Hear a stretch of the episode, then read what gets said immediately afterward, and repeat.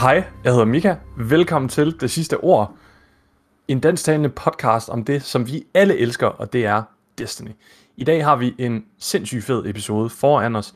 Vi har ikke bare mig i talerøret, vi har ikke bare Lasse, som var med sidste gang. Kan du lige sige hej, Lasse? Eller hej. Perfekt. Vi har faktisk en fantastisk makker med i røret også, og det er ingen mindre end Rasmus. Hej Rasmus, velkommen til. Hej Mika, hej Lasse. Og hvis man er, sådan lidt, det ved jeg ikke, om der er nogen her, der lytter med, som nogle gange har været inde og se mig stream inde på Twitch, så ved man, at Rasmus han er en af dem, som jeg spiller allermest med. Han går under navnet Pushed Eagle, og han er altså en PvE-gud i Destiny. Så jeg glæder mig rigtig meget til, at vi skal snakke om en masse sandbox i den her episode. Men, Rasmus, nu ved vi, hvad dit navn er. Vil du ikke fortælle os, hvor gammel du er? Hvad for en main class du spiller? Og så videre. Jo, jamen jeg hedder Rasmus. Jeg er 30 år på papiret. Min main class, det er nok Warlock. Ja, det tror jeg. Ja. Spiller alle tre, men Warlock, det er nok det, jeg føler mig mest komfortabel. Ja. Og faktisk, Rudi, han gav faktisk tip, nu er det lidt for sent, men vi kunne eventuelt gøre sådan noget med, at man kunne gå ind og tjekke Time Wasted on Destiny. Der kan man jo se, hvor lang tid folk de har spillet, så... Men jeg skal ikke kigge på. Nej. Hvad kan du bedst lide, PvE eller PvP? Altså jeg vil sige, da jeg startede med at spille Destiny, der var det rent PvE. Jeg kunne slet ikke finde noget PvP. Men jeg synes, det sidste års tid, der synes jeg, at jeg er blevet bedre til PvP-delen, og så det er begyndt at fange mig lidt. Men der mangler ligesom også lidt, der mangler noget nyt i PvP-delen, og det var også det, som vi så Joe Blackburn, han tweetede her for, jeg ved ikke om det var et uges tid siden, at det ligesom, der sker nok noget hen ved næste år, ikke? Med PvP'en. Det er super spændende. Jeg glæder mig. Men det er nok PvE-delen, jeg også føler mig stærkest i. Ja, okay. Hvor længe har du spillet Destiny, og hvad er din yndlingsting ved Destiny? Jamen, jeg startede cirka 2 måneder før Forsaken, så det må være 3 år, tænker jeg. Det passer det ikke meget godt. Det er lang tid. Det er jo lige samme tid som jeg. Ja, det er faktisk kortere. Ja. Rasmus, jeg har faktisk lige været inde og finde ud af, hvor lang tid du har spillet Destiny. Vil du vide det? Nej. Så må han godt sige det. Du ligger i top 1% med 3.330 timer. 3 år. Det er ret vildt. Vil du ikke lige slå mig op, Lasse? Bare lige sådan for kontekst. Jeg føler mig som en lille casual, jeg gør. Jeg har kun 612 timer i Destiny 2, mand. Hvad skal man sige? Er det Højgaard? Ja. Hoegård. Oh, ja. Hvis jeg må dogste dig. Ja. Mens Lasse han finder det, kan du så ikke lige fortælle, hvad din yndlingsting er ved Destiny? Raids. Og det var også det, der ligesom sådan... Det var derfor, jeg blev hængende ved Destiny. Det var ligesom det, der fangede mig, sådan, da jeg virkelig kom i gang med Destiny. Jeg prøvede, det var min første raid, det var Last Wish, så det var også et godt raid at starte på. Det er raids, sammen med vinderne. Det er sgu fedt. Det er fantastisk. Altså sådan tror jeg, det har været for rigtig mange i Destiny. Også den helt tilbage i Destiny 1 Vanilla. Altså det spil, det var mega fedt og hyggeligt og så videre. Men implementationen af Vault of Glass, da det kom, det var jo sådan en helt ny verden for rigtig mange at få lov til at opleve det. Så det kan jeg godt forstå. Lasse, har du tal, inden vi hopper videre? Altså, du findes ikke på i Destiny's database, man. Jeg ved ikke, om det er god eller dårligt. Den kan ikke track mig. Nej. Det er ligesom, når du sådan klikker en hel masse tal ind på en lommeregn, og den til sidst bare viser, at der er æder. Vi stopper. Nå, men fedt. Velkommen til, Rasmus. Mange tak. I den her episode, der skal vi snakke om lidt forskellige ting. Der skal vi snakke om, meget kort lige snakke om den egentlige sæsonafslutning, hvis man kan sige det. Der kom jo den her Memorial lille quest eller mission. Jeg ved ikke engang, hvordan man vil kvalificere det, men der kom sådan en lille ting ned i Tower. Den snakker vi om rigtig hurtigt. Så hopper vi videre til at snakke om Season of the Splicer ud fra et gameplay-synspunkt, fordi i sidste episode... Der snakkede vi rigtig meget om loven og historien, og hvordan den havde påvirket os, og hvilken oplevelse vi havde med det. Så det hopper vi ned i, og der skal vi blandt andet høre noget nogle community reactions, og det glæder mig mega meget til. Det har vi virkelig fået god feedback på fra sidste episode, så mega fedt. Så skal vi snakke om Torben. Det er en kæmpe Torb den her uge, så det bliver en god lang snak der også. Og så skal vi altså snakke til sidst om forventninger til næste sæson og Witch Queen revealen, som kommer på tirsdag, lige efter den nye sæson er launchet. Eller faktisk inden, i princippet. Så det bliver rigtig fedt. Men inden vi hopper ud i det her, så tager vi lige en kort pause. Ja, du sidder sikkert og tænker, wow, det er godt nok hurtigt, at I tager en pause, men det er simpelthen bare lige fordi, at nu er vi lige landet, så kommer vi ind, og vi elsker Destiny-musik her. Det er Rasmus, der har fået lov til at vælge en sang, vi skal høre, så det glæder mig rigtig meget til. Hvad skal vi høre, Rasmus? Jamen nu hvor jeg også sagde, at det var Last Wish, det var mit første raid, og det var som det, der fangede Destiny, så er der en encounter, der hedder Vault Encounter, hvor der er virkelig noget fedt musik, specielt i tredje runde i det encounter. Ja. Oh yes. Ja. Ja, det er virkelig godt. Det synes jeg var, det er virkelig fedt soundtrack, ja. Så, ja. Fedt. Jamen lad os høre det. Vi hopper lige til en lille pause. Vi ses efter.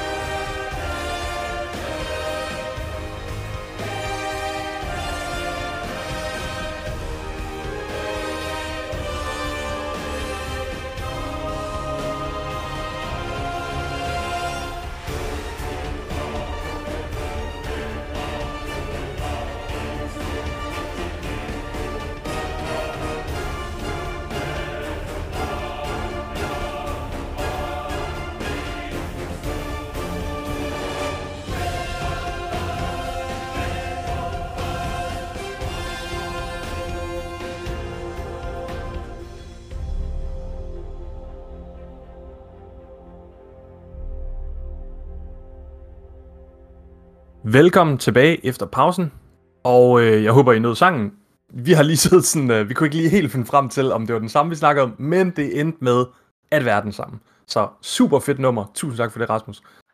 Altså, jeg synes generelt, det har været sådan lidt funky med den her sæson, fordi at jeg følte, at vi fik en afslutning med at dræbe Kyria i den mission. Det føltes sådan naturligt som altså højdepunktet, at nu dræbte vi ligesom bossen. Og så hævede vi forbandelsen, og alt er godt. Og vi levede lykkeligt til vores dage til den. Mm. Så, når du siger forbandelsen, mener du så, at du ja, over, eller er det den? Over The Last City. Okay. Den her, eller den der Vex. Ja, The Endless Night, okay. Ja, lige præcis. Ja. Og så laver de jo alligevel den der, hvor at, så lige pludselig så er Lakshmi, hun åbner en portal ved hjælp af Osiris, og Vex invaderer byen, og vi skal ind og lave det der, og den kommer den mega fede cutscene, vi snakker om sidste gang. Og det føles også som sådan en, okay, nu er det over. Og så kommer der det her, den her uge, eller i tirsdags, hvor at der lige, vi skal lige ned og snakke med Mithrax, og han siger, at ja, det er trist, vi har mistet nogen, og bla bla bla, og det er godt, vi er her nu, men vi er stærkere sammen. Og så er der den her lille memorial i Tower, som jeg synes er faktisk rigtig stærk. Da jeg loadede ind, der tænkte jeg sådan, wow, det er cool, at man, altså, det plejer altid kun at være events, som gør et eller andet med Towers æstetik og udpyntning og så videre. Så jeg synes, det var rigtig fedt at se. Okay, og på den ene side, der har vi ligesom Vanguard-symbolet, som er alle os Guardians, og på den anden side har vi House of Light-symbolet, og i midten er der sådan en blomstercirkel, som ligesom skal symbolisere The Traveler selvfølgelig også. Så jeg synes, det er rigtig fedt, men det har været sådan lidt underligt, det der med at sådan finde rundt i, okay, hvordan. Det føles sådan lidt unaturligt pacet på en eller anden måde, synes jeg. Hvis det skal være lidt kritisk. Fordi der jeg har regnet med noget mere også, må jeg sige. Da jeg fandt ud af, at vi ligesom skulle ned og. Altså, jeg havde regnet med, at der skulle ske noget mere i hvert fald. Altså, jeg kom ned til Spliceren, snakkede med ham, eller den, fik en quest, tilbage til Tower, og så høre på. Og knæl. Ja. det. Ja. Altså, jeg synes, at. Jeg synes, der er nogle andre tidspunkter, de skulle have sluttet den af på. Den her memorial, den skulle måske bare have været med fra sidste uge, fordi. Og ligesom bygge det op til, og der kommer også noget den her uge. Altså, det vidste vi jo selvfølgelig ikke, men alligevel følelsen af, at man ser, okay, der er en lille quest og sådan noget. Så tænker man, jeg skal ned og lave noget. Og i den oplevelse, der bliver man bare lidt skuffet, fordi det er bare snak, gå hen og knæl, færdig. Man kan sige, de kæder ligesom et helt reset til det, ikke? Så det er også lidt. Det er meget undervældende. Og jeg synes. Hvad siger du? Ja, men igen, altså, der plejer aldrig at ske noget de sidste 2 uger af sæsonen. Nej. Det er meget sjældent, hvis du kigger lidt tilbage. Så alene det, at vi fik den der afslutningscutscene 2 uger før sæsonafslutningen, det var lidt en overraskelse for mig også. Nemlig. Ja, kæmpe overraskelse. Så da jeg så den, altså vi så skulle ind og lave noget nyt her i tirsdags, der fik jeg endnu flere forventninger, fordi vi ligesom fik en cutscene sidste uge, ikke? Så, men ja. Men samtidig, altså, det er jo ikke dårligt. Samtidig så var de også ligesom sådan i dvale indtil den cutscene, ikke? Der var også alligevel sådan et par uger uden andet end Solstice eller sådan noget story content der. Så sådan, det er sådan en sjov måde at strække det ud på, ikke? Det er sådan lidt falsk fordi, ikke? Men jeg kan sige, det er også meget fedt, at der kommer lidt story content i slutningen af sæsonen, fordi når man er ligesom er sådan, bliver man mindet om loven og historien lige inden en ny sæson starter, så det er måske meget fint sådan en lille opramtning.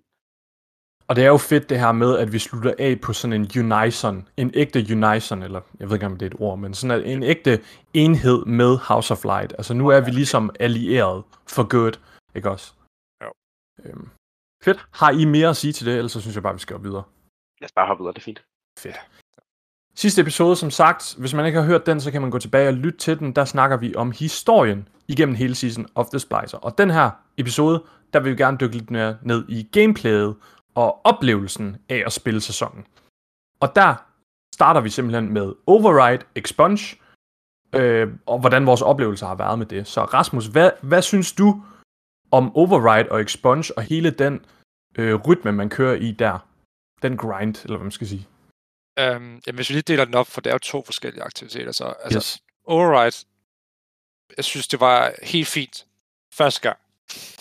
Jeg prøvede, er det 3 forskellige, eller 4? Nu bliver jeg helt i tvivl. Ja, der er 4 nu, vel? Ja. Ja, nok fordi der er et. Ja, lad os sige, men 3 reelt, kan vi sige. Så jeg synes, det var fint nok. Lidt trist, at det var lidt gambit på en måde igen. Den model synes jeg, de har brugt lidt for mange gange nu, med de modes der. Men ellers synes det er en fin aktivitet, men heller ikke noget wow, virkelig flot, når man så kommer ind i den her Vex Network, der vi hopper ned i hullet. Ja, ned og nakbossen til sidst. Det var også fint nok. Altså, det er jo ikke noget, hvor jeg bliver blæst tilbage over, men det er heller ikke noget, hvor jeg siger, okay, altså, det er okay, det var fint nok, men det er lidt trættende, jo længere hen det kommer, fordi man bliver med at køre det sammen igen og igen. Altså, Jeg synes, et problem, jeg lidt havde med Override som aktivitet, det var, at på den ene side, så følte jeg nogle gange, at jeg bare kunne stå og lave ingenting. Altså, jeg kunne bare stille mig over et hjørne, og så bare kigge, og eventet, det skulle nok klare sig selv. Altså, fordi vi er 6 Guardians. Og så andre gange, så følte jeg, at hvis jeg ikke lavede noget, så ville vi bare tabe, fordi alle bare stod over i hjørnet og kiggede. Ja. Altså, der var ingen, der hoppede ind i den der portal. Der var ingen, der havde mods på til at klare champions. Så det blev sådan en meget rutsjebanetur for mig i forhold til at spille den aktivitet. Jeg vidste aldrig helt, hvad jeg skulle forvente. Som når jeg går ind og spiller et strike, der ved jeg, okay, jeg skal bevæge mig fremad i banen, jeg skal følge med mine teammates, vi bliver nødt til at arbejde sammen. Der er nogle mechanics nogle gange, jada. I den her, der var det bare sådan, nogle gange, så kan jeg bare stå og kigge, andre gange, så skal jeg lave alt for meget, følger. Hvad med dig, Lasse? Så jeg synes også, det er lidt sjovt, ikke? Fordi de ramte jo ligesom sådan sweet spottet, det var i hvert fald sådan enigheden sidste sæson, ikke? Med Battlegrounds, som ligesom var den her sådan perfekte freeman activity, som holdte, altså sådan, som ligesom havde ret mange sådan ret gode ben at stå på, fordi der var nok fjender til, at man ikke kedede sig, og den var kort nok til, at man ikke følte, at man sådan spildte en masse tid på det. Yeah. Og lootet var relativt godt. Men her så føles det bare, altså det er 6 mand til alt for få fjender, og så er den der, det er bare en lang public event, som er spændende første gang med sådan, det er nyt ikke at få sådan en jumping puzzle midt i det hele, når man rører ind i den portal og sådan noget, det er lidt cool, og slutter ind på en stor boss fight. Men det bliver så, det bliver så tørt i længden, synes jeg. Ja, det gør det lidt. Hvad så med Expunge? Hvad synes du om det, Rasmus? Jamen se, det er lidt det samme, synes jeg. Ja. Dem er der jo også, der er jo 2 forskellige slags, der var normal og en corrupted, kommer så senere hen, ikke? Ja. Den corrupted var federe, synes jeg, i form af det der med, jeg tror også, I nævnte det i sidste sæson, det der med, at Savathûn ligesom snakker til en. Eller ikke snakker, der kommer den der skrift. Den der skrift, ja. Nu kan jeg ikke huske, hvad der stod, men der stod sådan nogle ting. Hun driller os, ja. Men ja, jeg var sgu ikke overvældet af det. Jeg havde regnet med noget mere, fordi på roadmappet stod der også Weekly Pinnacle Mission. Altså, jeg havde regnet med, at der ville komme en ny Weekly Pinnacle Mission hver uge. Sådan som der stod på roadmappet. Loot-wise, det føles meget som den samme mission, ikke også? Det er det, du mener, at der står, at der kommer en ny mission hver uge, men det var reelt bare den samme følelse som om. Ja, lige præcis. Så jeg er meget ligesom med Override. Det var flot, det er ikke det, og lore-mæssigt fedt, men nej. Det var ikke noget, jeg var overvældet over. Fair nok. Hvad med dig, Lasse? Jeg har det på præcis samme måde, og jeg tror også, det er lidt, altså de har sådan lidt sat dem selv op til at fejle, fordi de ligesom kalder det for en weekly pinnacle mission, som de sidste 2 sæsoner, ligesom i Season of the Hunt og Chosen, ligesom har haft Presage og Harbinger, som begge 2 var altså ret kvalitets pinnacle missions, ikke? Hvor man virkelig gode missioner. Med fucking god lore. Hver uge skete der ligesom noget nyt, og der var nogle fede challenges, der hørte med til det, som ligesom gjorde, at den var interessant, hver gang man hoppede ind i den, og den var fed, mega fed at grind, synes jeg. Her, hvad er det? Det har bare ikke den samme, samme effekt, eller sådan, nej, overhovedet ikke. Det føles bare som sådan en, forlængelse af Override. Ja. Jeg synes, at det de gjorde med Expunge, at der kom en heroic version senere, det synes jeg var forfærdeligt. Ja, det var nice, at der lige pludselig kommer en ny version af missionen, og man kan få noget ekstra loot og sådan noget. Men på det tidspunkt, hvor at heroic-versionerne kom, der følte jeg allerede, at jeg havde spillet de missioner så mange gange, uden rigtig at få sådan sindssygt meget loot ud af det. Det var bare noget, jeg skulle gøre for progress i historien og loven. Og jeg følte mig sådan lidt snydt, da de der heroic missioner kom, fordi lige pludselig så havde jeg alle de der keys, og det har jeg stadigvæk, og jeg har ikke tænkt mig at gå ind og grind dem, fordi jeg kender allerede de missioner. Jeg har ikke lyst til at sidde og skal spille dem igennem igen og igen og igen. Så jeg synes de skulle bare have måske kørt med en version af den mission til at starte med, og så ligesom bare have sagt, okay, I kan få godt loot. Altså, der var jo det der med et ekstra perk på våbnene, altså ja. Season og Splicer-våben, ikke også? Hvilket er super, by the way. Altså. Hvilket er mega nice, og på tøjet, der var det høje stat rolls. Ja. Og jeg synes bare, de skulle have kørt med det fra starten af, fordi da det endelig kom, det var sådan, jeg gider igen at grind det nu. Altså, og på det tidspunkt, der har man alligevel en del af våbnene allerede fra sæsonen, som er med nogle gode rolls. Så det føles bare sådan lidt ligegyldigt på en eller anden måde. Det synes jeg var min sådan største beef. Derudover så vil jeg bare sige, at jeg synes også, at det blev sådan lidt repetitive. Og så, men æstetikken og det der med, at Savathûn sådan snakker til en, altså det er klart højdepunktet fra den mission. Og det er også, altså det er også lidt den her sæson, ikke? Det kræver også lidt, at man er vild med den æstetik, fordi det er jeg faktisk overhovedet ikke. Jeg synes faktisk virkelig ikke om... Jeg hører lidt fra nogen.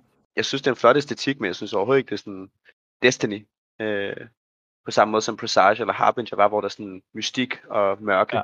Men det er fordi, det handler om Vex og deres netværk. Det er, jeg tror, det er derfor, de har lavet det på den her måde, ikke? At vi kommer ind i deres verden. Den passer jo super godt til på en eller anden måde. Jeg synes bare, den var... Men det er også fordi, det ser meget ensartigt ud, lige meget hvor meget de ændrer på klodserne og sådan noget, så ser universet bare så ensartigt ud, når du kommer ind i den der simulation der. Ja, det er nok rent nok.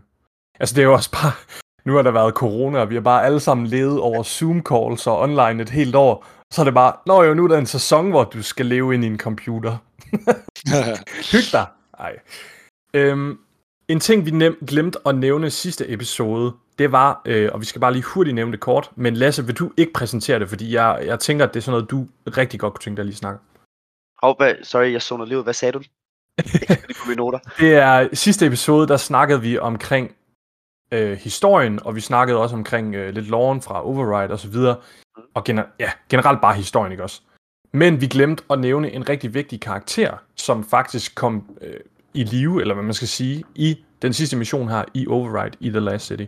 Det er rigtigt. Jamen, vi får, hvis man snuser lidt rundt i Butterdistriktet, der er den sidste Override-mission, der kan man finde en lille vækstharpy, som faktisk er venlig, eller sådan er allieret med os.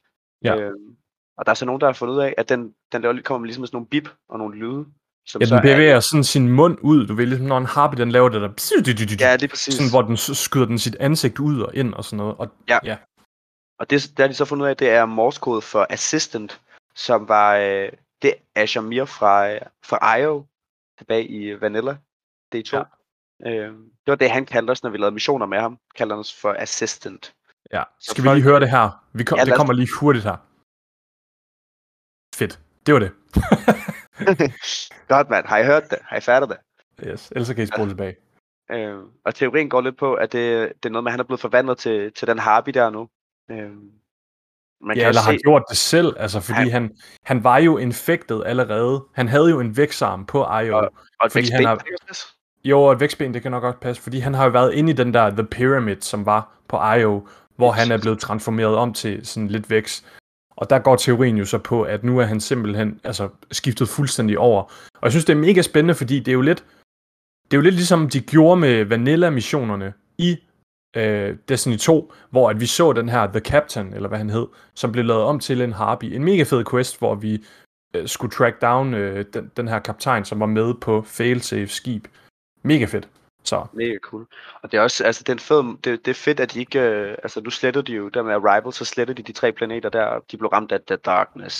Så det er fedt at vide, at de karakterer stadig har spiller en rolle i universet, ikke? Sloan og Brother Vance og Ashamir, så det er fedt nok, at de inkorporerer dem på den måde. Ja. Godt. Lad os hoppe videre. En ny ting, som også kom den her sæson, eller ny, siger jeg. En reissue ting, der kom den her sæson, det var Vault of Glass, det allerførste raid fra Destiny 1, som er blevet opdateret til D2-standarder, det vil sige, der har fået nogle champions ind, og så er der blevet ændret lidt på nogle få mechanics osv.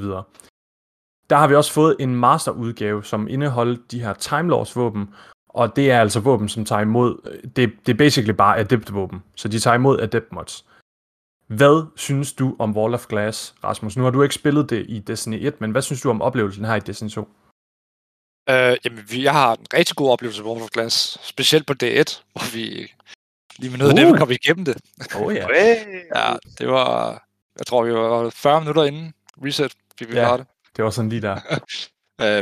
Jeg synes, det er et fint raid.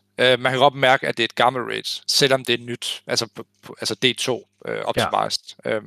Men mechanics-wise, og sådan, der kan man godt mærke, at det er et gammelt raid. Ja. Men altså, jeg synes, det er fint, specielt masterudgaven, da det kom. Det var meget udfordrende. Svære end GM's. Det er nok det sværeste content, der har været i Destiny nogensinde. I hvert fald i PvE, det er det sværeste, ja. Loot-wise, altså, som du selv siger, der er de der Time Lords våben, så det var også en meget fed ting, der er kommet til Destiny nu. Og det virker til, at det er noget, de vil gøre fremadrettet i raids og dungeons. Så det glæder jeg mig til at se, hvordan det spiller sig ud. Ja. Jeg synes, mit problem med Master Vault of Glass, det er, at jeg føler kun, at det er nødvendigt hver uge at gå ind og spille den givende challenge den uge, for ligesom at lige få droppet. Ja. Der har ikke rigtig været nogen sådan engagement for at spille hele Master Vault of Glass igennem hver uge, fordi at for det første har de opdelt rewardsene, så hvis du spiller på hele Master igennem, så kan du stadigvæk spille den igennem på normal, og så få normal dropsene. Jeg ved ikke, det har de lavet op nu. Ja, det har de lige ændret her for nylig. Det var der ikke helt det samme, da Master kom. Det er rigtigt nok, men stadigvæk så er det der nu, og så er det bare sådan, okay, fint.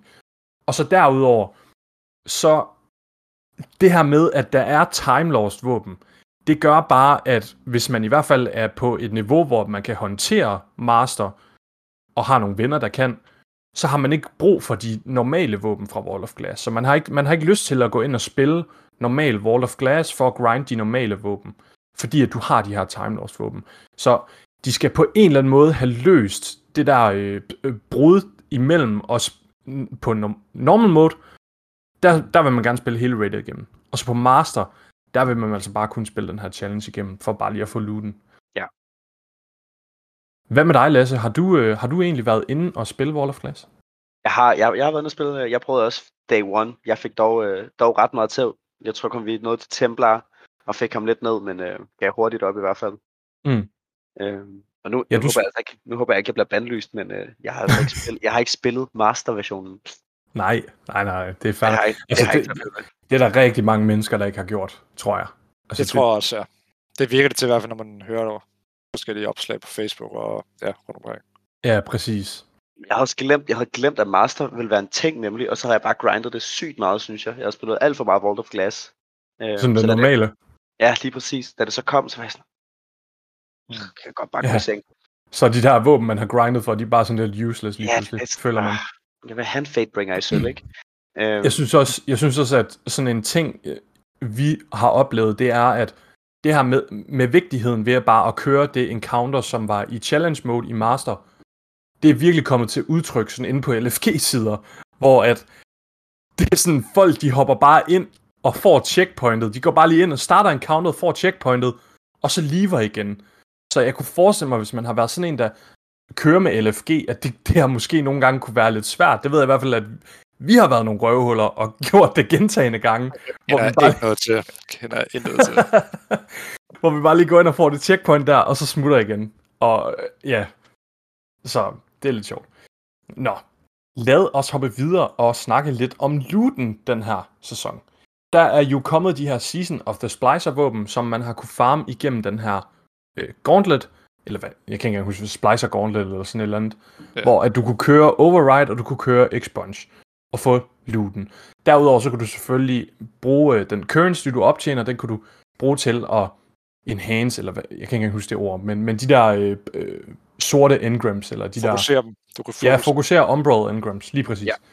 Så, og så har vi jo selvfølgelig fået Timelords-våbne og Exotics. Hjælp mig lige her, hvis jeg er ude på dybt vand, men har vi ikke kun fået den der Cryosthesia, den der sidearm? Jo, af våben, men vi har også fået armor jo.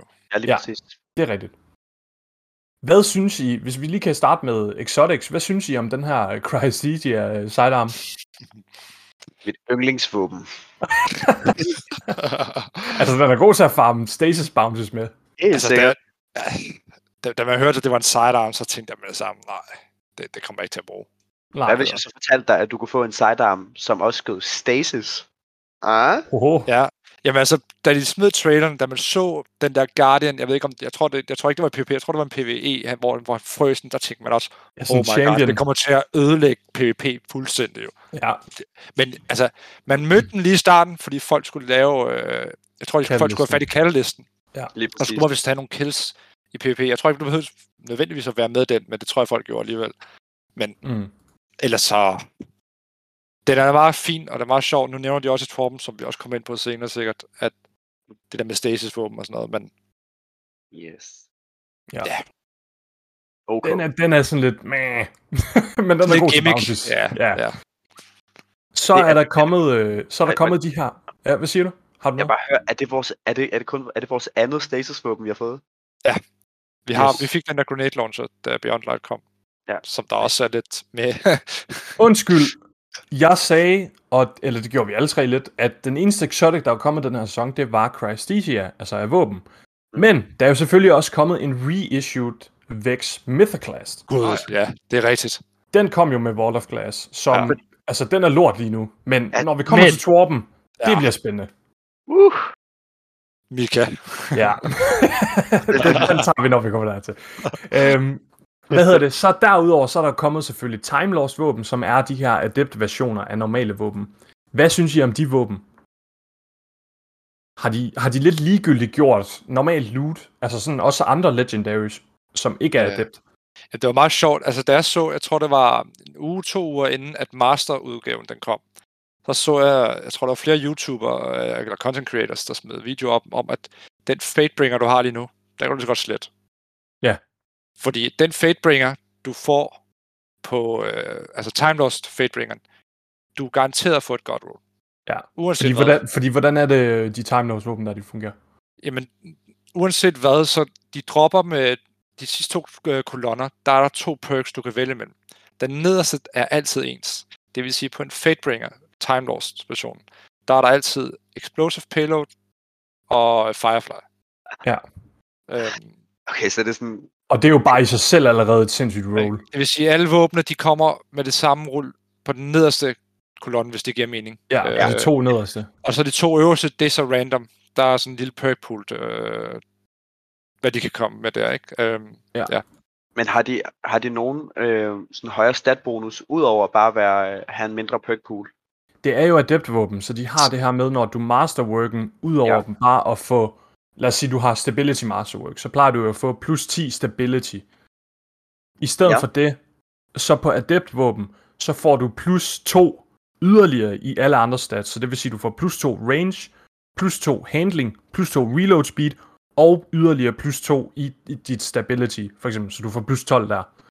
Så våbnet i sig selv er bare, altså, det er bare overlegen på alle parametre i forhold til normale. Og så derudover, så kan det jo køre med Adept-mods, og jeg tror de fleste, rigtig mange, de kører med Adept Big Ones inde i PvE, som både laver increased damage til bosser, vehicles og majors. Ja, så. Det er major og boss spec, der ligesom har fået en baby. Ja, så det er jo sådan, jeg er lidt nervøs for det generelt, sådan Adept våben, fordi det er lidt et power creep. Altså det er sådan, okay, nu er vi på det plateau, hvor at alle våben, du reelt bruger, i hvert fald for mit vedkommende, nærmest alle de våben, jeg bruger, det er adept-våben og exotics. Altså, der er ikke mange normale legendaries, jeg bruger mere. Nej, faktisk, der er faktisk uenig. Der tror jeg er lidt mere casual. Nu når jeg ikke sådan, for eksempel spillet Master Vault of Glass, så synes jeg, det er fedt at stadig kunne have nogle af de der, hvor, altså sådan, for eksempel min Fatebringer med Explosive Payload er jo stadig virkelig, virkelig god. Altså, godt med den der adept, så det er fint nok, at der også er noget, altså nogle adept-versioner til folk, der faktisk virkelig gerne vil grinde lidt hårdere activities der. Ja. Altså, de skal jo finde en eller anden måde at belønne folk, som er ligesom sådan PvE-master, som jeg, ikke? Ja. Så det er en fin måde at gøre det på. Ej, du skal ikke sige mig. Nå ja. Men det er jo ligesom, hvis du kigger på trials-våbne, som alle siger jo også, selvom du ikke får adept-versionen, en normal version kan sagtens, altså så stor forskel er der altså heller ikke. Nej. Altså, det er ikke kæmpe, i hvert fald, altså, hvad jeg har hørt, og nu har jeg ikke så mange af det våben på trials, desværre. Men, ja, Altså, så stor forskel. Det er jo ikke fordi, man lige pludselig har aimbotter og sådan, altså man bare... Nej, og du giver jo ikke ekstra damage på, altså på, i PvP heller. Altså, nej. Jeg siger, en rigtig god spiller kan godt mærke forskel, kan nok godt mærke forskel i PvP for eksempel, men ja. Ja. Men som du siger, Lasse, det er en fed ting til dem, som der kan og vil grind de her svære, og lige få lidt ekstra, lidt ekstra ting, eller hvad man siger. Ja. Så er der også de her Season of the Splicer-våben. Hvad synes I om dem? Jeg er helt tosset med... Jeg var så heldig at få en Ignition Code, som er den her Kinetic Grenade Launcher. Den fik jeg lige i sidste uge. Jeg aner ikke, hvor jeg fået den fra. Lige pludselig lagde den bare i mit inventory. Den har Blinding Grenades, Slideshot og Warped Weapon. Det er simpelthen et guard roll for mig, synes jeg. Altså, den er perfekt til specielt Master Vault of Glass og Grandmaster. Og generelt bare svært content. Mm. Har I fået nogle gode våben? Jeg har fået præcis den samme roll, som du har på Ignition Code. Den fik jeg sådan min første uge, og jeg har bare ikke andet. Der var den og Salvage Salvo, og det har bare været min drøm. Ja. Og så altså, jeg fik også lige sådan Chroma Rush med Rapid Hit og Heating op her sidste uge. Nice. Alle våben, synes jeg, har været tip-top. Ja, de har virkelig været gode. Hvad med dig, Rasmus? Har du fået nogle gode drops? Ja, det synes jeg. Det er nogle gode våben, der er kommet den her sæson. Det må man give dem. Det er fedt. Fed perks, der kom også. Jeg kan ikke huske dem alle sammen, der kom, men jeg synes, det er fedt, at de stadig kommer med nogle nye gode våben med nye gode perks. Ja. Altså jeg synes generelt, det er ret fede, interessante perks, der kommer den her sæson, som heating up, og den der, når du dræber med en grenade, så får du increased damage og sådan noget. Og rewind rounds også. Altså der kommer rigtig mange interessante perks den her sæson. Men det er så for rated. Rewind rounds, det er for rated. Det er selvfølgelig rigtigt. Så er jo også kommet Iron Banner våben, shotgunnen og den her machine gun. Har I fået nogle gode rolls på dem? Altså jeg jagter jo stadigvæk en rigtig god Reese Walker. Jeg så sådan et klip på YouTube. Jeg kan lige prøve, jeg ved ikke om den kan blive klippet ind, ellers så snakker jeg bare lige om det. Men det er, hvis man har set American Psycho. Har I det? Ja. Okay. I American Psycho, der er der den her scene, det kan godt være, du får unge, Lasse, men der er der den her scene, hvor at hovedpersonen, som er Christian Bale, det er ham, der spiller Bruce Wayne i Batman-trilogien, ikke også? Så alle ved, hvem han er.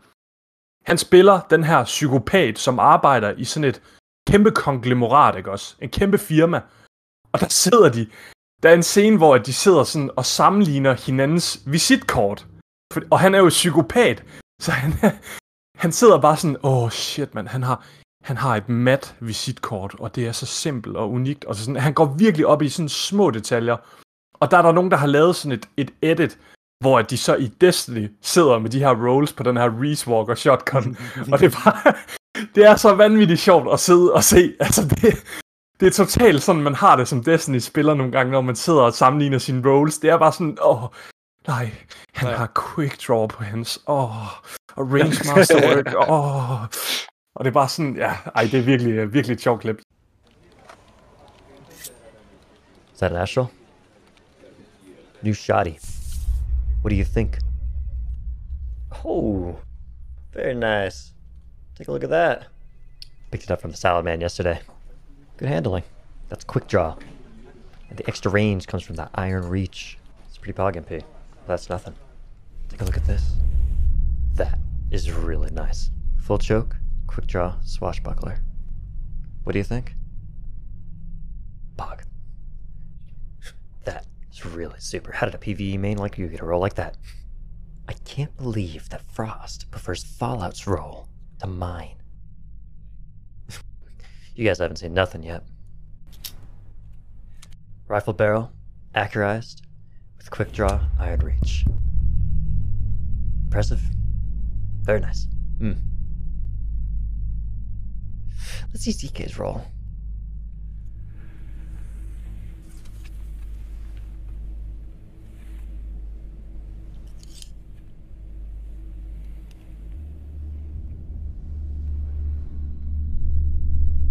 Look at that rifle barreled and accurized. The quick draw on the iron reach. Oh my god. It even has a range masterwork.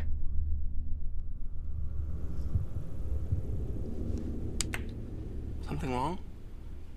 Må jeg lige spørge jer om noget? Var der nogen af jer, altså jeg kan, var det den første uge med Iron Banner, hvor de introducerede de der våben, Hvor de så ikke var, hvor der var en bug, hvor de ikke kunne komme ind i loopen. Der var en bug, Du kunne godt få dem for den quest, du fik. Ja. Okay. Men altså, jeg tror, jeg har en kammerat, der, jeg tror, han nåede smidt, var det næsten 2.000 af de der armband og tunge sig. Og han fik brugt, var det HC? Nej, det er ikke. Nej, det var ikke. HC har sgu ikke så mange tunge, så han har ingenting i spillet næsten. Men hvor de så blev tweetet bagefter, at det sådan, den kunne du sgu ikke få fra Saturdayen før. Nej, det gør ondt, hvis man har gjort det. RIP. Der var en gut i min Discord, der havde set det tweet, og synes det var en grineren ting at prank mig med.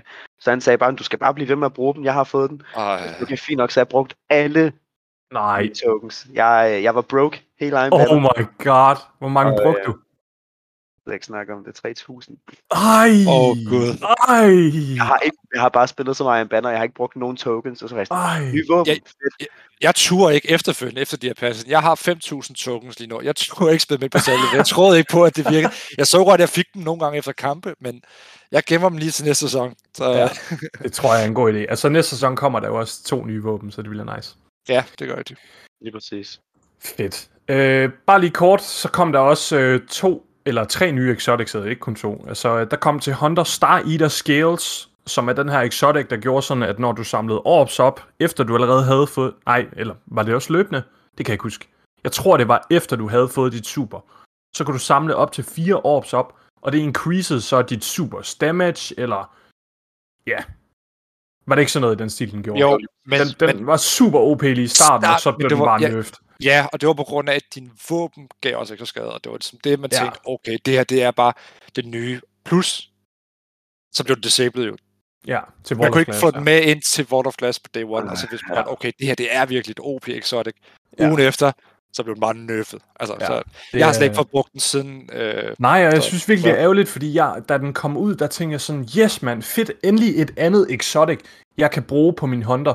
Fordi lige nu, det eneste, jeg bruger på min hunter nærmest, det er, Stormpiece, så er det de der Orpheus Rigs, og så er det min Celestial Nighthawk. Det er sådan, der er 3 exotics på Hunter, der sådan er worth at bruge nærmest. Ja, i hvert fald til PvE. I hvert fald, ja, også bare sådan generelt, altså selvfølgelig er der Dragon andre exotics. Shadow, den er jeg sgu blevet glad for her på det sidste. På det seneste. Men altså, den er også rigtig lækker, men i hvert fald for mig, der er det bare sådan, okay, der er ikke rigtig så meget andet, og Arx Rider ligger ikke et super godt sted, så Raiden Flux er ikke sådan super worth at bruge heller.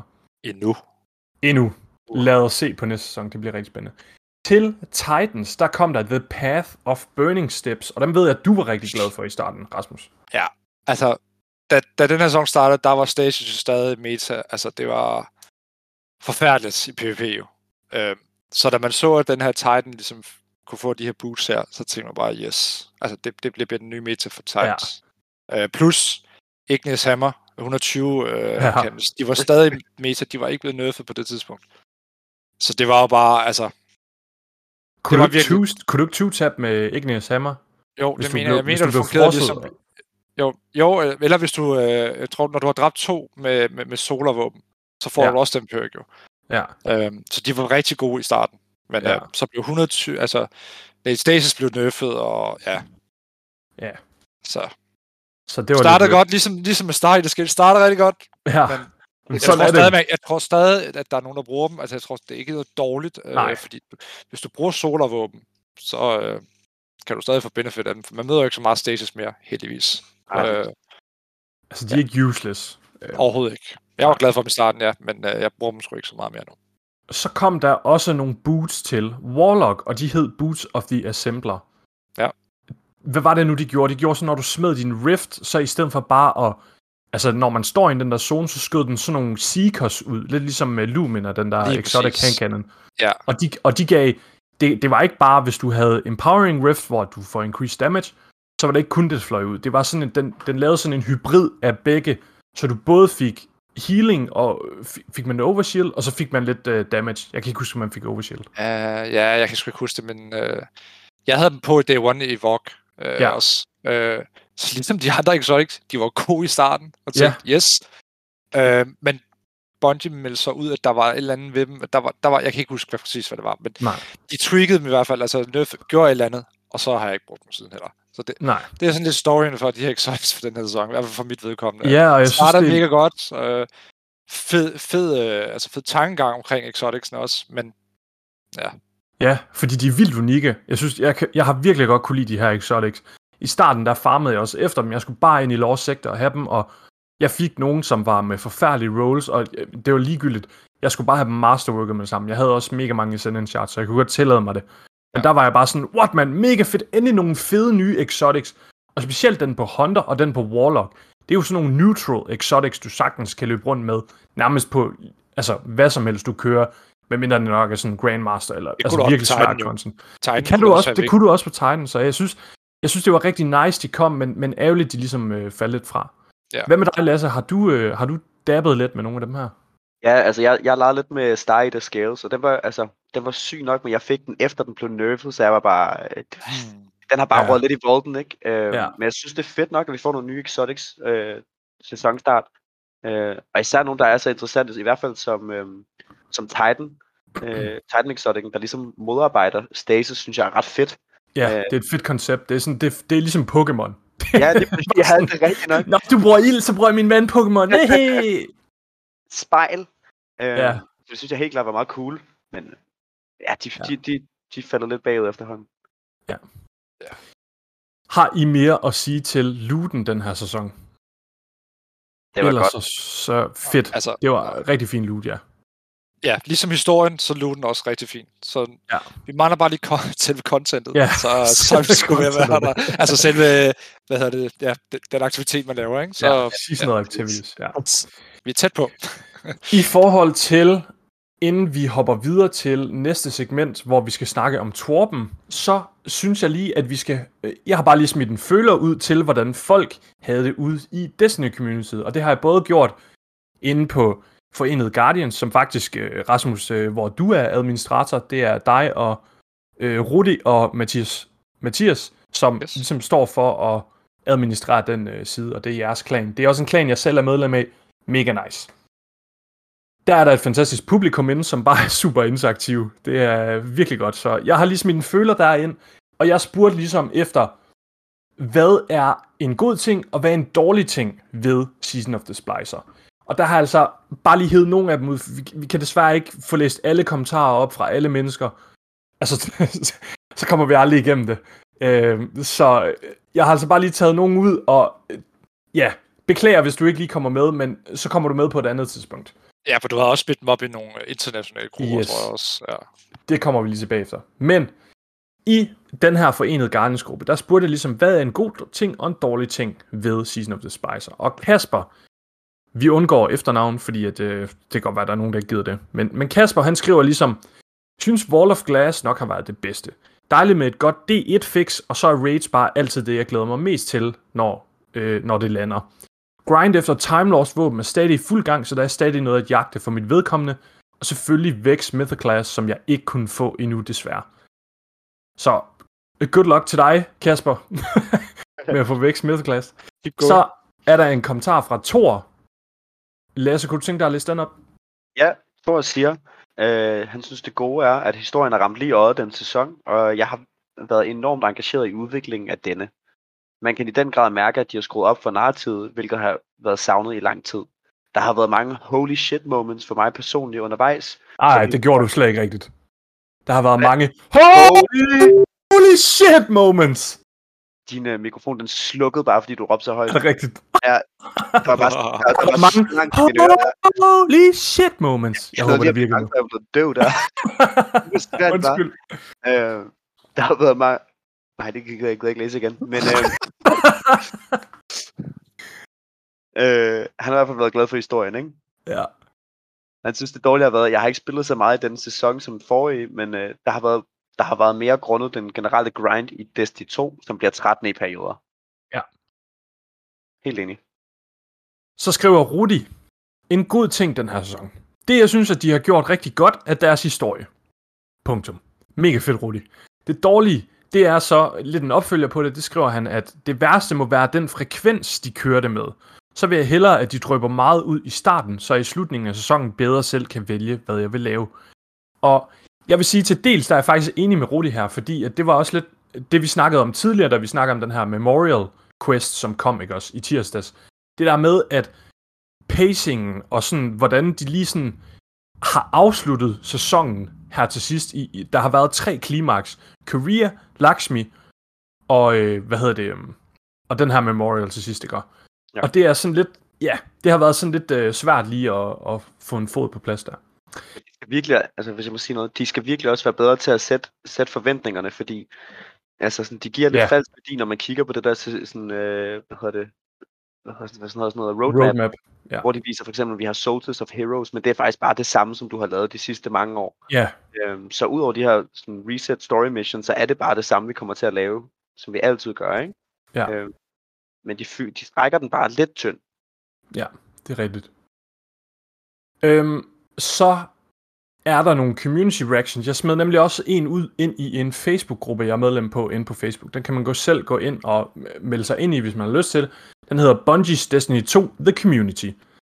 Og der er sådan 81.000 medlemmer eller sådan noget. Og jeg kan faktisk se, at blandt andet Rudi, som jeg lige nævnte lige før, og også Rasmus, som sidder med i podcasten her, I er også medlemmer derinde. Så en rigtig spændende gruppe. Altså det... Du skal ikke sidde og snakke et folkefærd ned, eller noget. Men America, behøver jeg at sige mere. Altså det er, man kan godt mærke nogle gange, nogle af de ting og holdninger, der bliver delt derinde, det er sådan virkelig, sådan nogle rigtige redneck-kommentarer. Det er lidt sjovt. Og sådan, det oplevede jeg også lidt på den her, føler jeg ligesom lige smed ud. Altså jeg spurgte, fuldstændig som i Danmark, hvad er en god ting, og hvad er en dårlig ting? Og folk begynder bare at udlægge hele deres liv nærmest. Altså, det er sådan en rigtig amerikansk ting, at det er bare sådan, de snakker overhovedet ikke om det, man spørger om. Altså, det går ud i eller noget. Nå, sorry, hvis du sidder og lytter over fra USA, eller du har nogle venner. Det er virkelig ikke fordi, at jeg har noget imod Amerika. Men det er bare sjovt, hvordan man kan mærke forskellen på folk, bare igennem en Facebook-kommentar. Brandon, han er den første person. Og jeg har altså, som sagt, de har ikke lige så uddybende svar, og det er simpelthen fordi, deres svar var for uddybende. Så jeg har ligesom bare prøvet at cutte dem ned, så de er fordøjelige her. Dagen, der hedder Brandon, og han siger, at det gode ved den her sæson, det var lore og story. Det dårlige ved den her sæson, det var en lang content drought på grund af grindy aktiviteter. Så aktiviteterne er simpelthen blevet for grindy for ham, og derfor så har han følt, at der ikke er nok at lave. Så. Det må være Expunge, mener så, tænker jeg. Eller hvad? Ja, yeah, Expunge og Override, tænker jeg også. Ja. Så er der en, der har et mega fedt navn, og det er den eneste grund til, at jeg tog med. Han hedder Hunter. Sygt cool navn. Hvad siger Hunter, Lasse? Hunter, han siger, det gode, det har været Vault of Glass. Og hvad siger han så? Powergrinden, den er gået fra 50 ned til 10.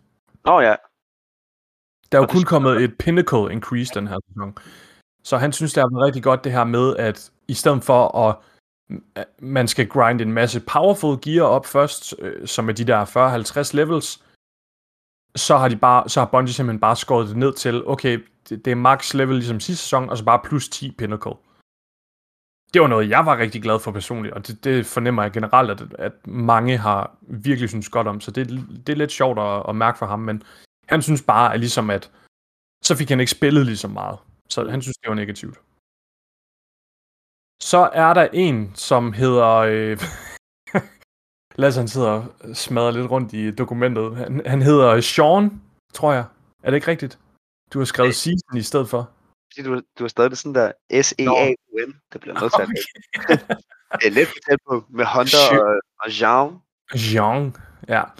Sean, han synes, at det gode, det var det udvidede karakterkatalog med god dialog og cutscenes, og det må jeg bare sige fuldstændig enig i. Så synes han, det dårlige, det var, at Korea, det ligesom var en normal Expunge-boss.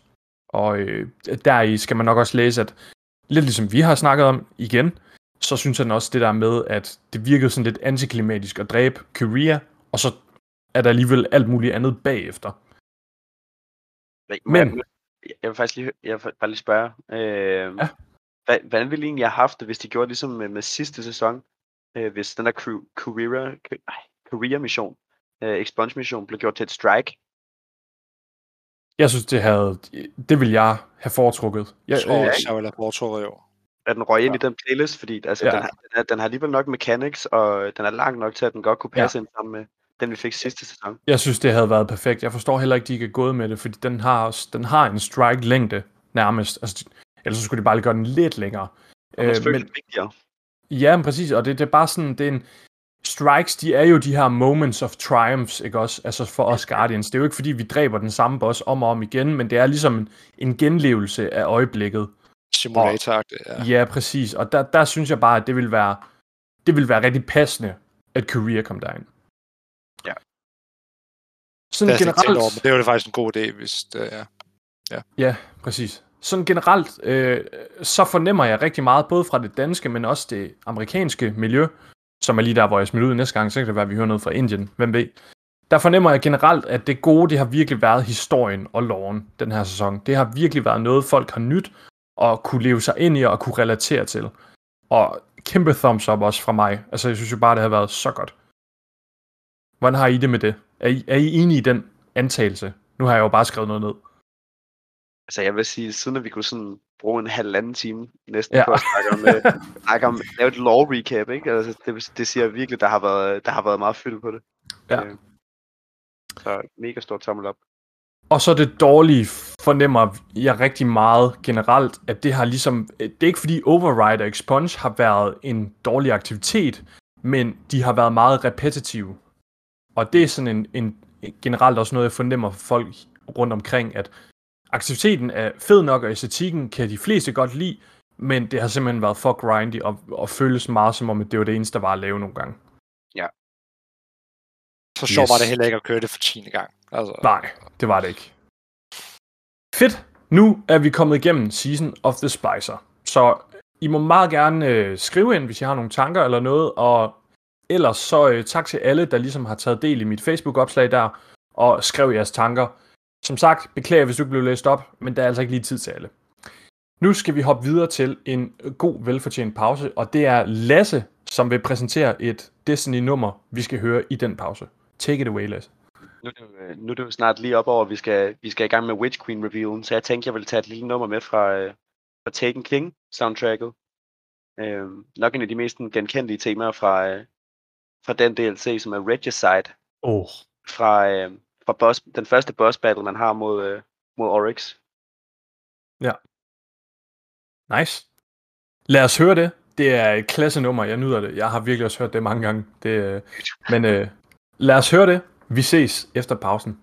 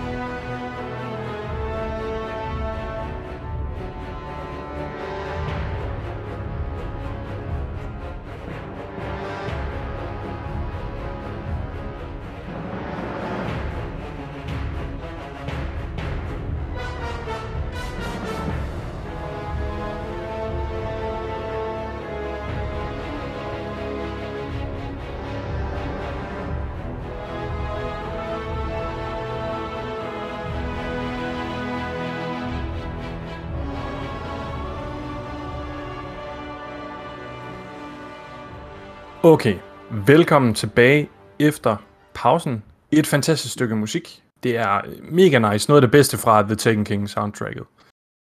Nu skal vi snakke om den helt store bøf, eller den helt store elefant i rummet, eller hvad man skal sige. Og det er jo den her uges twerp. Jeg ved ikke, om I lytter til Destiny Community Podcast, som er den her amerikanske podcast, der består af Tefty Teft og Miss 5000 watts og sådan noget. Kender I den? Ja, jeg hørte lige i bilen i dag. Der kalder de jo, når en twarp er virkelig god, så kalder de det jo en thwarp, fordi den er thick, ikke også? Altså, det er en kæmpe twarp. Og den her podcast, eller den her twarp, den er virkelig en thwarp. Det er en kæmpe twarp, det her. Der sker det er det største, de har lavet, ja. Det er faktisk helt absurd. Så den kommer også til at tage lidt tid at gå igennem. Jeg håber, I kommer til at hænge i. Til at starte med, så skriver de ligesom lige i den her podcast, det er mig, der roder rundt, i den her twarp, der lægger de en video op, og den synes jeg lige, vi skal høre hurtigt, på trods af, at vi lige har haft pause. Så den kommer lige her.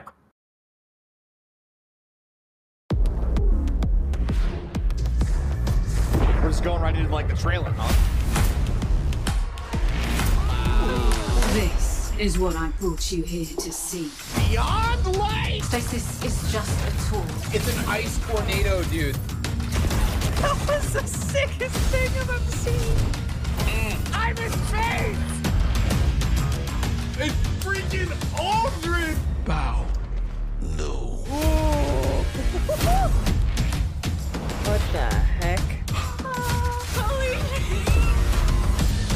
What's those baby falling? They're so cute! Go. Together, we are enough. Yeah! I'm gonna shoot you with 6 anarchies. You're gonna sprint at that Gorgon. Run. Godspeed, little doodle. Run. Mega nice. Super fed trailer. Man bliver virkelig hype på, okay, nu kommer der så ske noget fedt i fremtiden. Og jeg synes, altså, mange af de her følelser, de sidder med i den her trailer, det er jo også nogen, som vi har gået igennem, ikke også? Altså, de hiver alle de her sindssygt fede højdepunkter ud igennem året. Som for eksempel, da vi får Stasis, og der er en, som sidder og sådan, holy shit, this is crazy, og sådan. Og Zavala, som rækker hånden ud for at løfte Aldrin op også, ikke? Og efter han har fået set hans ansigt, altså... Virkelig fede moments. Jeg synes bare, det er virkelig en hype-trailer. Altid hyggeligt, når de inkorporerer sådan små clips fra communityet. Det er altid dejligt at se. Ja, lige præcis. Det er super nice. Nå, lad os hoppe ud i det. Nu skal vi jo til at snakke om noget af det, jeg elsker allermest at snakke om i Destiny. Og det er simpelthen sandkassen, eller The Sandbox. Kunne du tænke dig at lige lede os igennem, eller skal jeg lægge ud med at snakke lidt? Rasmus, hvad kunne du have lyst til? I den her twarp, der sker der en hel masse. Der er bare lige et par få generelle ting først, som lige skal ud af vejen. Næste sæson, der kommer vi til at få stasis-våben. Okay, det lyder OP. De får nogle lidt unikke stasis-våben perks, og de kommer til at ligge op i kinetic, så vi ikke bliver totalt overflottet med energy-våben. Og det leder mig lidt til at tænke sådan, okay, tror I, det er noget, de kommer til at gøre med de andre våben også? Altså, når der engang kommer nogle Soulfire eller Corruption-våben med The Witch Queen her. Ja, det tror jeg. Jeg har selv siddet og tænkt på præcis det samme. Altså, lad os sige, at vi får den her Corruption-subclass til Witch Queen, og der kommer de våben, så tror jeg også, de smider dem ind i Kinetic-slottet. Ja, og i Power. Og i Power selvfølgelig, ja. Ja, helt sikkert. Som de skriver også nu med Stasis, altså det er jo ikke fordi, den gør ikke noget specielt. Undskyld, nu springer jeg lidt videre, men udover at de får de her Stasis perks, altså det er det eneste forskel, der er. Ja. Det er ikke fordi, de skyder med Stasis, eller det, nu ved jeg ikke, hvad perksene, det har de jo ikke revealet, hvad for nogle perks det er. Nej. Men det er ikke sådan, man bliver frosset af hvert skud, eller sådan. Nej, det er jo heller ikke ligesom, når du skyder med en solarhængkande, det er jo ikke fordi, du sætter ild til. Så skulle det måske være en exotic, der gør det, ikke? Men det er jo ligesom den her Stasis sidearm, vi snakker om tidligere, som vi har fået den her sæson, Cryosthesia, ikke? Ja, det er jo ikke fordi, at den damager med Stasis, når man skyder med det. Så. Ja, det gør den jo så alligevel, hvis du... Fordi, ja, det er rigtigt, når du bruger den der Stasis-perk. Ja, der er nogle bounties, hvor du skal lave ind i strikes, du skal dræbe med Stasis, så kan du bruge den faktisk. Ja, det er rigtigt på den måde, men det er ikke fordi, at den burner, eller hvad man skal sige med det. Nej. Eller freezer. Prøv at de går tilbage og laver Stasis og måske sådan et corrupted skjold, ligesom vi har med Ark og Solar og Void. Det tror jeg kommer på et eller andet tidspunkt, ja. Det tror jeg ikke. Det ved jeg ikke, så langt ude i hvert fald, fordi... Det kan være en kæmpe opgave for dem. Jeg kunne godt se det komme på et eller andet tidspunkt. Men det indebærer lidt, at der skal komme nogle nye enemy races også. Udover Stasis... okay, våben, yeah. Så kommer der en lille fix til den her quickswap glitch, som har domineret specielt rigtig meget på PC, hvor at man med dobbelt shotgun, så simpelthen bare kan skifte frem og tilbage super hurtigt. Rigtig fedt, den bliver nerfed, men det er jo også nemt for mig at sige, når jeg sidder på konsol. Jeg synes bare, det er rart, der kommer lidt mere bro imellem de forskellige platforme. Specielt når vi kommer til at skal have noget crossplay soon. Snart. Det har i hvert fald været lige den der, altså den ændring der, den har altså været ret, den har været ret, haft en ret sådan toxic respons, synes jeg, jeg har set rundt omkring på Twitter i hvert fald, fordi det ligesom fjerner sådan PvE-skill. Ja, folk har ikke været super glade for den, nej. Folk har virkelig øvet sig på det, ikke? Så sådan, men det er jo lidt ligesom dengang, der var det her Titan Slide på PC, hvor du kunne, binde dit glide til den der muserulle-knap der, så kunne du bare flyve super hurtigt. Det er jo absurd, det overhovedet skal have lov til at være i spillet. Altså, sorry, men det er nemt for mig at sige, men... Og det er kun fordi, der har været her så længe, ikke? Altså. Ja, præcis. Trials-våben får nye perks næste sæson, og det skulle tilsyneladende også, de snakker lidt om, at det bliver nemmere at target-farme, hvilke våben du gerne vil have fra Trials. Så det glæder mig rigtig meget til. Og der tænker jeg lidt, kommer de til at gøre lidt eller spoils, eller kommer det til at være lidt ligesom den her lekton op på månen, hvor du skal lave nogle specifikke bounties for at få et våben eller sådan noget. I hvert fald, jeg glæder mig rigtig meget til det, det bliver mega nice. Så er der hele den her debacle med reissued våben, altså våben, som er blevet sunsettet, eller som bare har været i Destiny, inden der kom random rolls. Når de bliver reissued, de her våben, der har Bungie typisk med de våben, der kommer tilbage, så har de fjernet bare fjernet nogle af perksene på våbnet, og så har de bare replaced dem med nogle nye, og det har været sådan lidt tilfældigt. Fremadrettet, der kommer det til at være mere fokuseret, så de fjerner, når et våben bliver reissued for eksempel, som er sunset, så i stedet for bare at fjerne et eller andet perk, så fjerner de sådan 2-3 ligegyldige perks på det våben.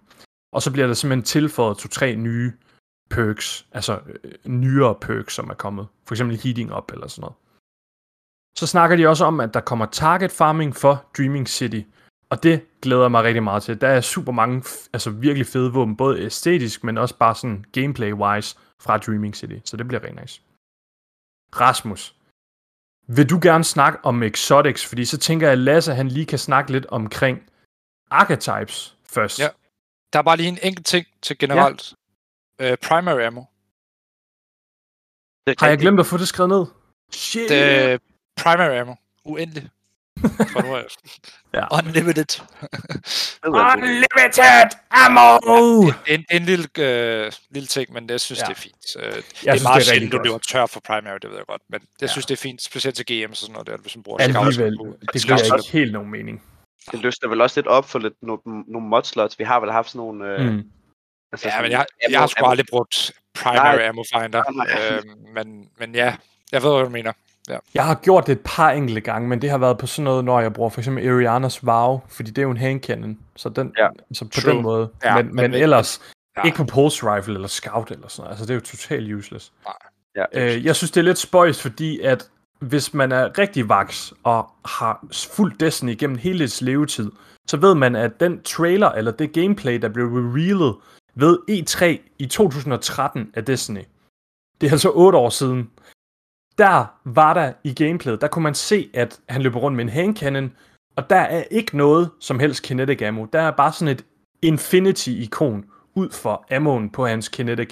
Special og heavy, der var der ammo, men ikke i hans kinetic. Jeg synes, det er sådan lidt sjovt, at dengang havde de besluttet sig for, ved du hvad, det giver faktisk ikke mening, at man skal samle kinetic. Det er jo, man skal jo bare løbe rundt med våben. Altså, primary, mener du? Ja, med primary. Ja. Altså, det er ikke en sjov spilleroplevelse, ikke at kunne skyde.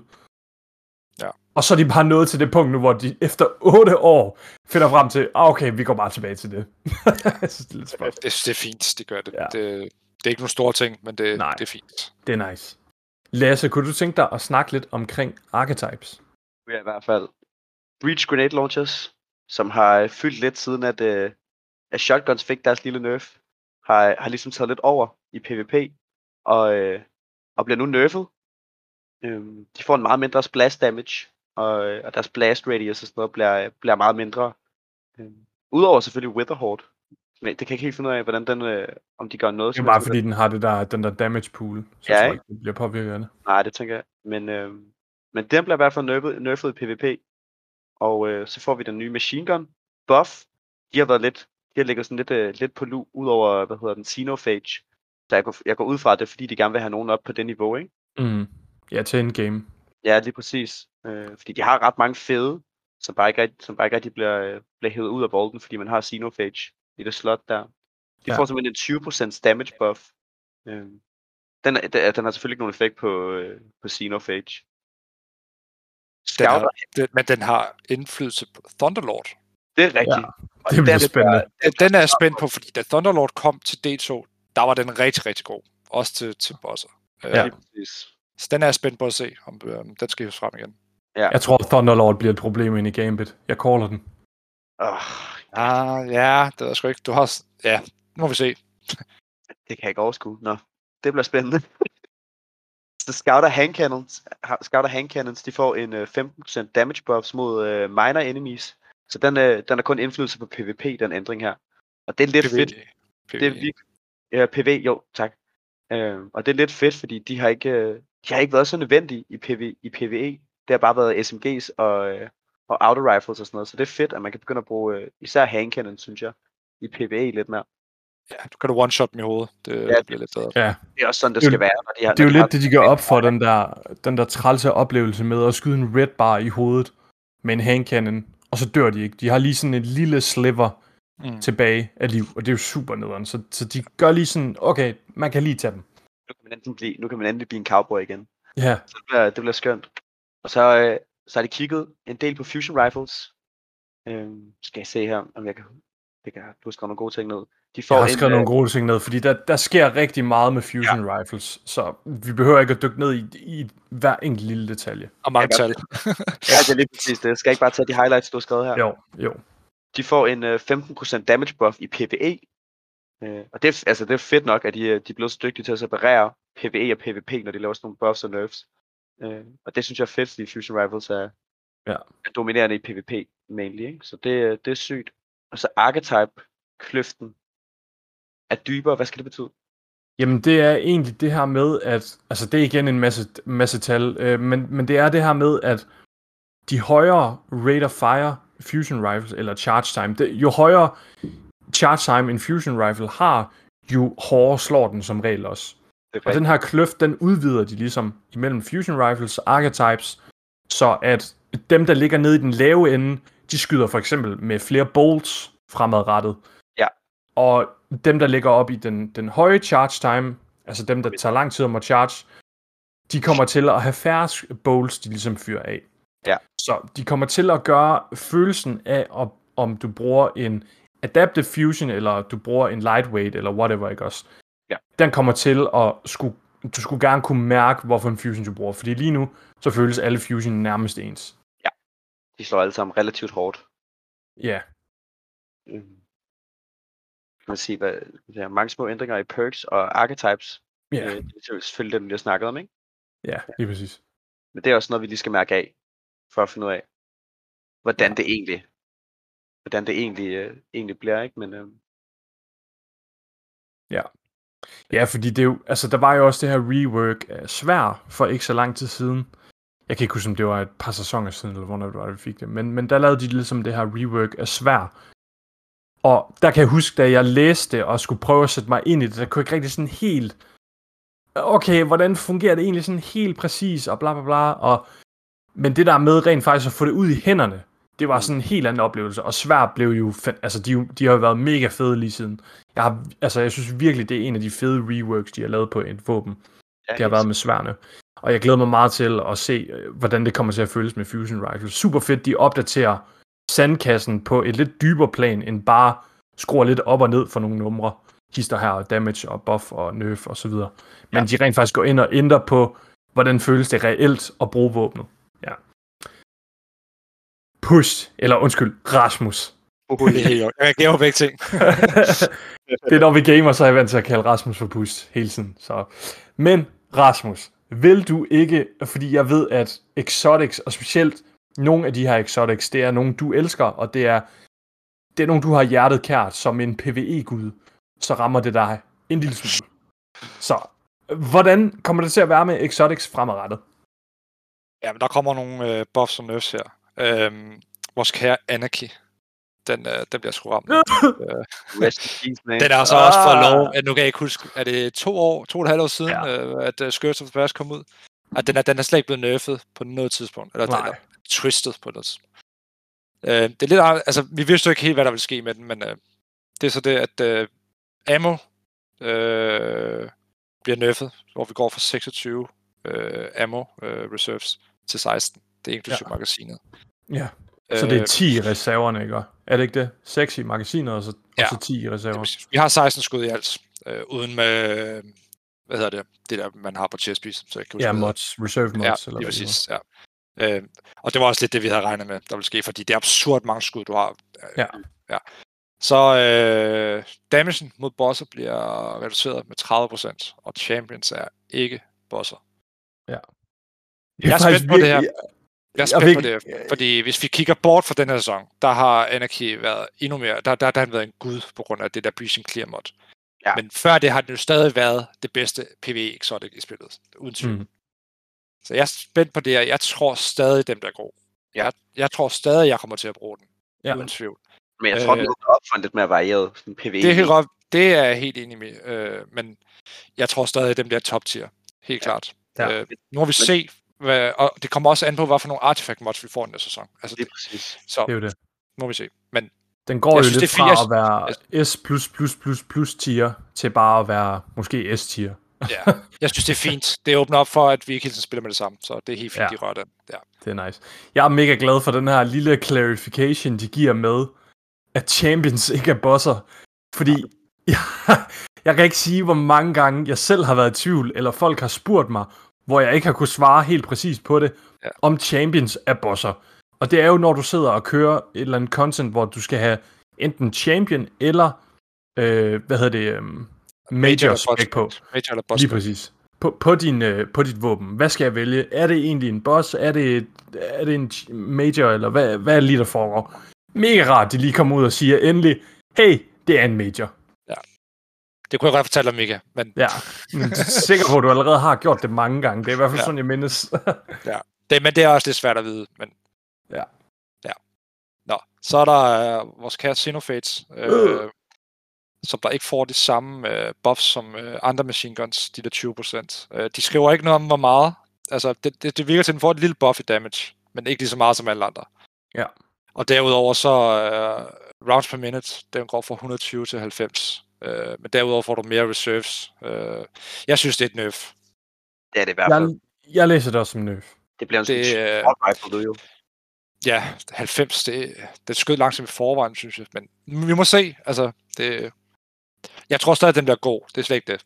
Men vi må se. Så der Fighting Line, den har jeg sgu ikke sat mig så meget ind i, så der kan godt være, jeg ved ikke, om I to har noget. Altså, det eneste er bare det der med, at Fighting Line, den bruger primary ammo, det har vi jo endelig af nu. Yeah. Så de bliver selvfølgelig nødt til at gøre noget ved den. Jeg kender ikke Fighting Line så meget, andet end når HC han skal lave random exotic i PvP, så skal vi altid spille med den åbenbart. Yeah. Så jeg ved ikke, om I har noget at sige til det, men... Nej, altså Fighting Lion, det er jo lidt det her med, at som du siger, nu får den evige ammo, og de kunne mærke i deres interne testmiljøer, at den var faktisk rimelig busted, når der er evig ammo. Man kan bare spam. Så nu ændrer de den, så den lader mega langsomt. Altså den space stat value, den bliver skruet helt ned på 0 i reload, så det går super langsomt. Og det er jo fordi, at når du har catalysten til den, så autoloader den, når den er om på din ryg. Så ja, jeg synes, det er helt fint. Og den får også den samme buff, eller samme nerf, som de andre breach grenade launchers får, ikke? Ja, præcis. Så er der Merciless. Den forstår jeg ikke helt. Okay. Jeg kunne læse den en gang, så det var nok måske. Der var en masse tal og en masse tekst, som jeg ikke lige forstod helt. Jeg kan godt prøve at forklare. Men jeg har forstået lidt, den får et buff. Ja. Merciless, altså det den gør lige nu, det er jo, at når du skyder på et target, og hvis det target så overlever, så næste gang du charger op, så går det endnu hurtigere. Og det er lavet sådan, at for at våbnet ikke skal være mega busted, så i takt med, at du får hurtigere charge time, så skader våbnet også mindre. Og det lyder jo sådan lidt snyd, altså det er jo sådan lidt, okay, what? Det udligner lidt sig selv. Og ja, derfor, lige præcis. Det, altså, det, er sådan, sådan... det er ikke fordi, at man får så meget increased damage.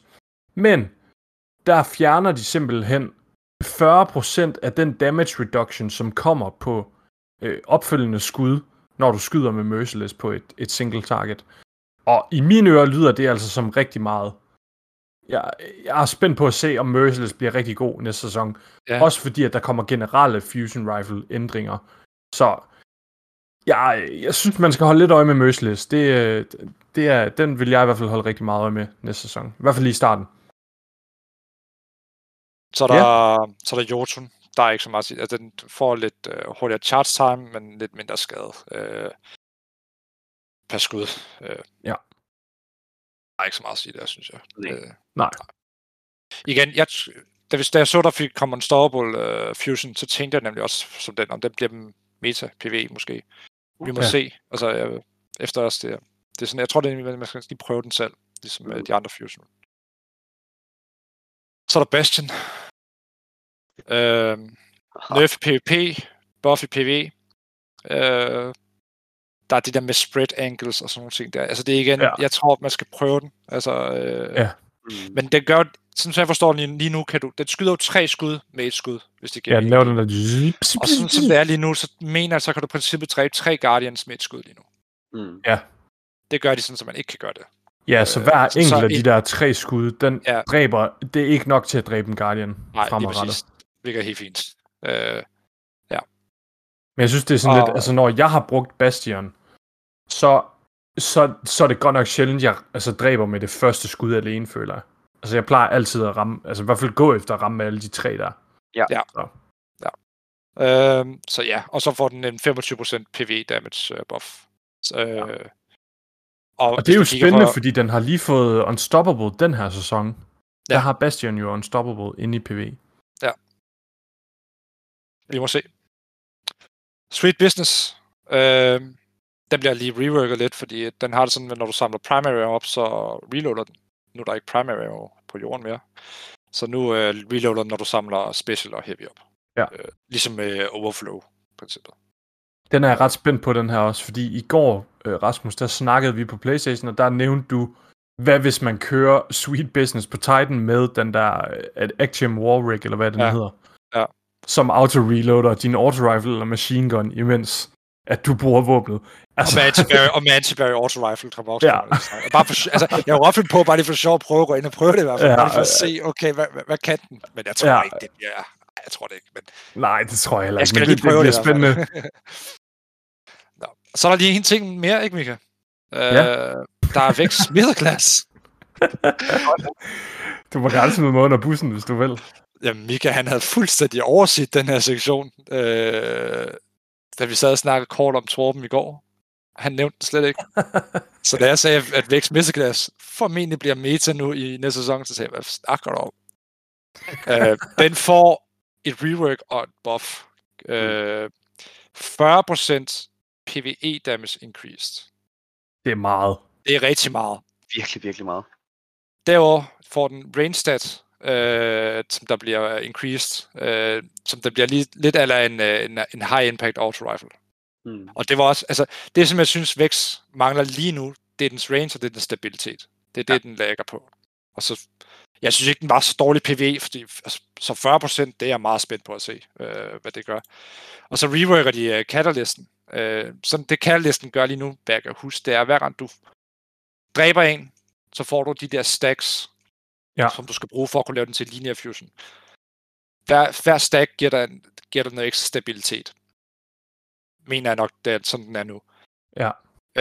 Det de så gør nu, det er, at den får stabilitet og damage efter et kill. Så der er jeg bare lidt tvivl om det er ligesom Rampage. Altså er det kortvarigt, du har den her, eller er det for hver stack, så bliver det mere og mere. Altså det vil sige, så når du har er det 5 eller 6, man kan have de der stacks max? Ja, jeg kan ikke huske, om det er 5. Det kan også være, det så stiger for hver stack, eller om det er bare ligesom Rampage, at det lige er et kortvarigt, at du har den her stabilitet og ekstra damage. Så dem skal jeg også lige ud og prøve. Der sker i hvert fald rigtig meget med Vex Mythoclast næste sæson. Det kommer også til at skyde hurtigere. Det går fra en 360 til 390 i dens normale form. Og så får den, når den er i sin lineære fusion rifle form, så går den fra en charge time fra 820 til 533. Som der er, det er ligesom en standard lineær fusion rifle. Mm. Så det er væsentligt hurtigere. Og så det vigtigste næsten. Når du stover den, eller skifter våben, så mister du ikke dine stacks. Oh, thank god. Med mindre du er i din lineære fusion rifle form. Fordi det var noget af det mest irriterende. Det er ligesom med Ace. Ja. Altså Ace, ja. Det er fair nok. Men hvis, når du skifter, så mister du de der ting. Det var pis, det er pis irriterende. Men lad os nu se, om de kommer til at ændre det, ligesom de gjorde med Ace of Spades, fordi... Ja. Ja, det lyder rart lige nu, og man tænker fedt, men hvis den bliver bustet, specielt i PvE eller PvP, ja. Og folk så bare kan stå det der, og i et våben har en auto-rifle og en linear fusion rifle. Det, ja. Altså, plus, jeg har stadig mareridt af Arbalest. Plus, du skal tænke på, det er en fusion rifle. Ja. Det vil sige, du kan for eksempel smide det, der hedder Swift Charge. Det er et mod, Charge with Light mod. Når du dræber rapidly med en fusion rifle, så bliver du Charge with Light. Ja. Der kunne man sige, at der er mange fjender med PvE med det her våben nu jo. Kæmpe buff. Altså, jeg har taget den ud fra min Vort Smith på karakter. Den er klar. Jeg er bare ked af, at jeg allerede har grindet den op med min Catalyst. Altså, det har bare gjort nu, mens den er lort. Jeg ville ønske, at jeg bare havde vidst dengang, okay, der kommer en buff på et eller andet tidspunkt, men det kunne jeg have sagt mig. Har du ikke færdiggjort den? Jo, jeg har færdiggjort den. Nå. Altså, og det er jo godt, jeg har færdiggjort den, kan man sige. Ja, men, den er klar. Men det er mere det der med sådan... Nu har jeg bare lidt i så lang tid, mens den er lort. Altså, jeg har brugt den meget. Jeg har brugt den en enkelt kamp i PvP, og så har jeg prøvet meget lidt i PvE, for at se, hvordan den kom. Men, altså, den har ligget i vorten siden. Jeg fik den ret hurtigt. Så. Præcis. Ja. Så det er sådan set det ordnet, Lasse, du har en lille ting her til sidst. Kan jeg se, at du lige skriver ind? Tilføjer bare lige en fodnote, fordi de har gemt den lidt. Altså, det er jo egentlig ikke en buff eller en nerf. De har gemt den lidt væk ved det, der er known issues. Ja. Jeg synes alligevel, den er ret vigtig lige at få understreget af Arbalest. Den virker nu ikke med anti-barrier mods længere. Den har bare indbygget anti-barrier mod på nu. Har den haft den? Har den det nu? Som jeg forstod det kan godt være, at det er mig, der husker forkert nu, men næste sæson, der får vi jo anti-barrier på, er det ikke på Linear Fusion Rifles? Nej, vi får en stopper. Nej, okay. Der er et eller andet, der ikke virker på den næste sæson, og det er simpelthen på grund af, at sæsonen efter, eller i løbet af næste sæson, der får den indbygget anti-barrier på sig. Arbalest. Okay, det bliver spændende. Ja, det gør det. Det er jo ligesom, da vi havde anti-barrier sniper. Det er det bedste mods, vi har haft i år. Okay, det er spændt på. Det har jeg også overset. Men fedt. Ja. Spændende. Så kommer der nogle små, meget få tweaks på nogle perks, og det er simpelthen, at firing line, som er den her med, når du står sammen med 2 guardians, tror jeg det er, eller mere, så får du en crease damage, og den laver de et lille damage nerf på. Også nogle, der sker ikke super meget med den. Jeg tror stadigvæk, den er rigtig god. Og så laver de en lille tweak på rockets, sådan at den godt kan virke med killclip og rampage og sådan noget. Jeg ved ikke engang, om de kan rulle med Rampage, men de kan i hvert fald rulle med Killclip, og det virker på den måde, at det ikke kun er impact damage, som bliver buffet af et Killclip. Det er også, hvis du har Lasting Impression, eller de der bomber, der falder rundt bagefter, Explosion Powder, eller hvad det hedder. Jeg kan ikke huske det. Cluster. Ja, Cluster Bombs. Så kommer der en lille Visual Effects update, og det er altså både til rockets og grenade launchers og til fusion rifles, så det glæder mig rigtig meget til. Visual Effects update, det er jo simpelthen fordi, at fusion rifles, de får den her tweak med, at nogle af dem skyder med færre skud, og andre skyder med flere skud. Så passende, at den bliver opdateret. Rockets og grenade launchers, det glæder mig til. Det kan være, at det går hen og bliver sådan noget helt Michael Bay-movie. Store eksplosioner eller sådan noget. I love it. Space booster bare eksplosionerne. Ja, det bliver godt. Så kommer der noget til sidst her i Torben. Og det er simpelthen, de skriver bare guns, guns, guns. Og det der sker, det er, at næste sæson, der siger de, at ritual-våben, vi får i sæson 15, det bliver en rocket launcher, som du ligesom den her sæson kommer til at kunne optjene i din ønskede core activity. Gambit, Vanguard eller Crucible. Så kommer der nogle nye postgame våben, og det er en Gambit, de får en Scout, Crucible får en Auto Rifle, Vanguard får en Sidearm. Og så nok min yndlingsimplementation af våben i næste sæson, det bliver, at Prophecy Dungeon kommer endelig til at få Trials of the Nine-våben fra Year 1 Destiny 2. Det er så nice. Det er så oplagt. Det er så oplagt, og de våben, de er så nice. Altså dengang i Vanilla D2 i det første år, Trials of the Nine-våben, de var altså nogle af de bedste våben, du kunne få i spillet. Altså de var super nice, specielt til PvP. Der var de virkelig gode. Så jeg glæder mig rigtig meget. Nu må vi se, hvordan det kommer til at være med rolls. Men i takt med det her, de sagde tidligere, som vi også nævnte, det er, at når de reissuer våben, så er det ikke bare random perks, som våbnet kommer til at kunne rulle med. De kigger lidt på, hvad for nogle perks er egentlig ubrugelige, og dem fjerner de, og hvorfor nogle perks kunne være interessante at få på det her våben, dem tilføjer de. Så jeg glæder mig virkelig meget. Jeg skal helt sikkert ind og spille Prophecy i næste sæson. Skal I ikke også det? Jo, er du galt? De er så fede, de våben. Ja, så fedt. Jeg har aldrig prøvet dem. Jeg har aldrig fået Trials of the Nine våben. Så... ja. Ej, de er så fede. Og æstetisk. Ej, de er så smukke.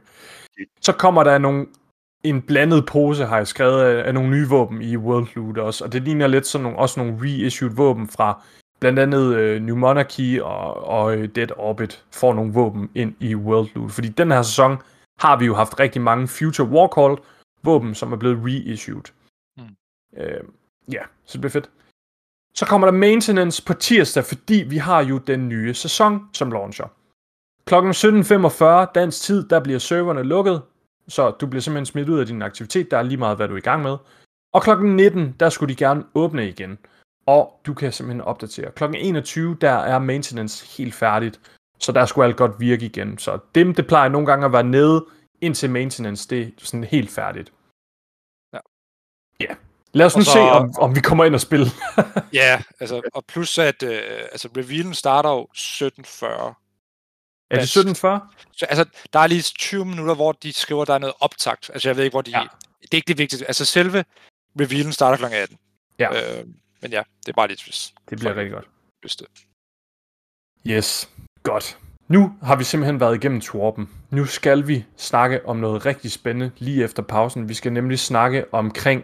næste sæson, den er nemlig blevet teaset, eller vi har fået titlen på den, og så skal vi snakke lidt om vores forventninger til Witch Queen revealen. Men for lige at komme i stødet til Witch Queen revealen, så skal vi altså lige høre et udklip, eller hvad man skal sige, en Destiny cutscene, som omdrejer Zavala og Eris Morn, som snakker omkring Savathûn. Og det er altså helt tilbage i Season of Arrivals, som var den sæson, der kom lige ind Beyond Light, så det er cirka et år siden, den har været der. Mega fed cutscene, og super spændende.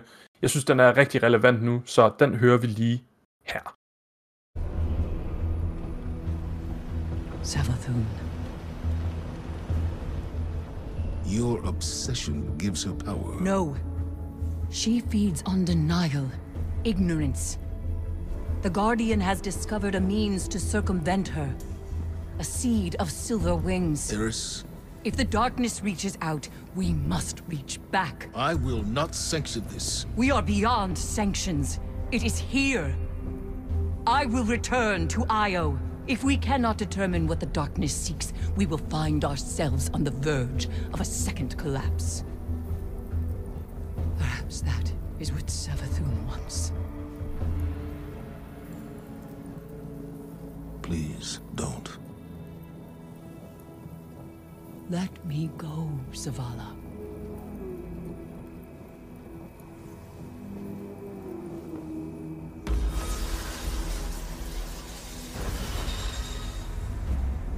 Velkommen tilbage efter en mega fed cutscene. Altså, den er super nice. Altså, Lasse, du sad også lige før og snakkede om, hold kæft, mand, hvor gør de det godt. Altså, skuespillerne, Zavala og Eris laver sindssygt godt skuespil. Altså det... Man sluger det fuldstændig. Jeg synes, det er rigtig spændende, det her med Savathûn. Og jeg luftede bare lige en teori, også lige før, mens Rasmus han var på toilet for Lasse. Og det er egentlig ikke fordi, at det er sådan en... Det er det her, der kommer til at ske. Det er det, jeg tror på. Fordi der er rigtig meget, der tyder på, at Savathûn er Osiris. Og der er rigtig meget, der ligger hen imod det.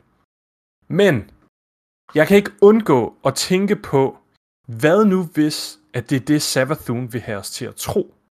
Hvad hvis Savathûn i virkeligheden er en anden karakter? Og der har igennem Destinys historie været en del ting, som har sådan eluded til, at det faktisk er Eris, som er Savathûn.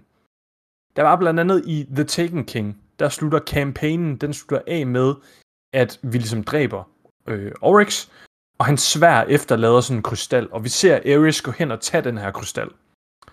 Der har også været en del lore pieces, som hentyder til, at vi faktisk ikke kan stole på Eris. Det er faktisk måske slet ikke hende. Det er sådan et eller andet med Medusa eller sådan noget. Jeg ved ikke, om du kan huske det, Lasse. Om du har læst noget om det. Jeg synes i hvert fald, det er mega spændende. Altså prøv at tænk, hvis Savathûn har freaking fået os, altså ikke bare vores Guardians, men også, altså Bungie, de har bare snydt hele Destiny-communityet. Alle lige nu sidder og tænker, Osiris er Savathûn. Hvad hvis han bare er manipuleret af Savathûn? Og det i virkeligheden er Eris, som er Savathûn. Hold kæft, det vil være mesterligt. Og især fordi, hvis man kan huske, da Luke Smith begyndte at tale om Witch Queen, der sagde han jo også bare, at han håber virkelig, at han kan blive overrasket lidt, og komme med nogle ting, som vi ikke rigtig ser komme, ikke? Yeah. Og de har virkelig lagt op til, at det er Osiris, og det har været så tydeligt, altså hvis man på et tidspunkt tvivler, at det er Osiris og Savathûn, altså det er helt fjollet. Ja. Det er virkelig bare lagt op til det, så det kunne være så fedt, hvis de lige kaster sådan en... det er det, og hvis man kigger på Eris, og hvad hun ligesom altid har været involveret i, så har hun altid været involveret, altså selvfølgelig Hive også, men det er jo altid det her med, at hver gang Eris, hun lige kommer, så sker der et eller andet med Taken eller Hive. Ja, det er sådan, på et eller andet tidspunkt, så må man også bare tænke, okay, hvorfor står den her betjent altid på crime-scenen, når det sker? Hvordan kan han altid vide, at det er der kommer til at ske, specielt med så magtfuld en fjende? Der begynder man bare at sådan tænke lidt, okay, det er lidt sås det her.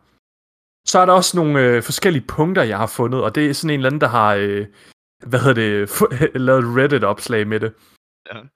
Og han skriver blandt andet, det var faktisk ikke klar over det her, men Eris, grunden til, at hun dækker det her tredje øje til, hun har i panden, som hun har jo, det er faktisk fordi, at hvis hun kigger på The Traveleren med det, så brænder det. Altså, så det gør ondt på hende. Og jeg synes bare, æstetisk, hvordan Eris hun ser ud, og alle de ting, hun er involveret i historien, hun er suspekt. Og hun er altså ikke bare sådan en, vi bare skal tænke, okay, hun er cool, og så videre. Det ville være utrolig mesterligt, hvis det viser sig, at det var Eris, som i virkeligheden var Savathûn. Det er i hvert fald bare lige noget, man skal til overvejelse. Det tror jeg, vi bliver nødt til med Savathûn. Hun giver ikke... Det virker for nemt lige nu, synes jeg. Det er for oplagt, ja. Det virker for oplagt med Osiris. Det virker for... Altså sådan... Den her fjende er blevet kørt op igennem så mange år i Destiny. Nærmest lige siden The Taken King, ikke? Er Savathûn blevet hypet op til at være the big bad. Og jeg synes, specielt den her sæson, det har været for tydeligt. Altså, jeg føler, at jeg sidder i en Scooby-Doo-episode lige nu. Og det er sådan... Nå, men det var bare ham-agtigt. Ja, altså, det er sådan... Jeg var sluppet afsted med det, hvis det ikke var for jer dumme Destiny lore-entusiaster. Altså, det er sådan... Det virker bare lidt for nemt. Og jeg kunne godt se, at Savathûn i virkeligheden var Eris, eller måske en helt tredje karakter.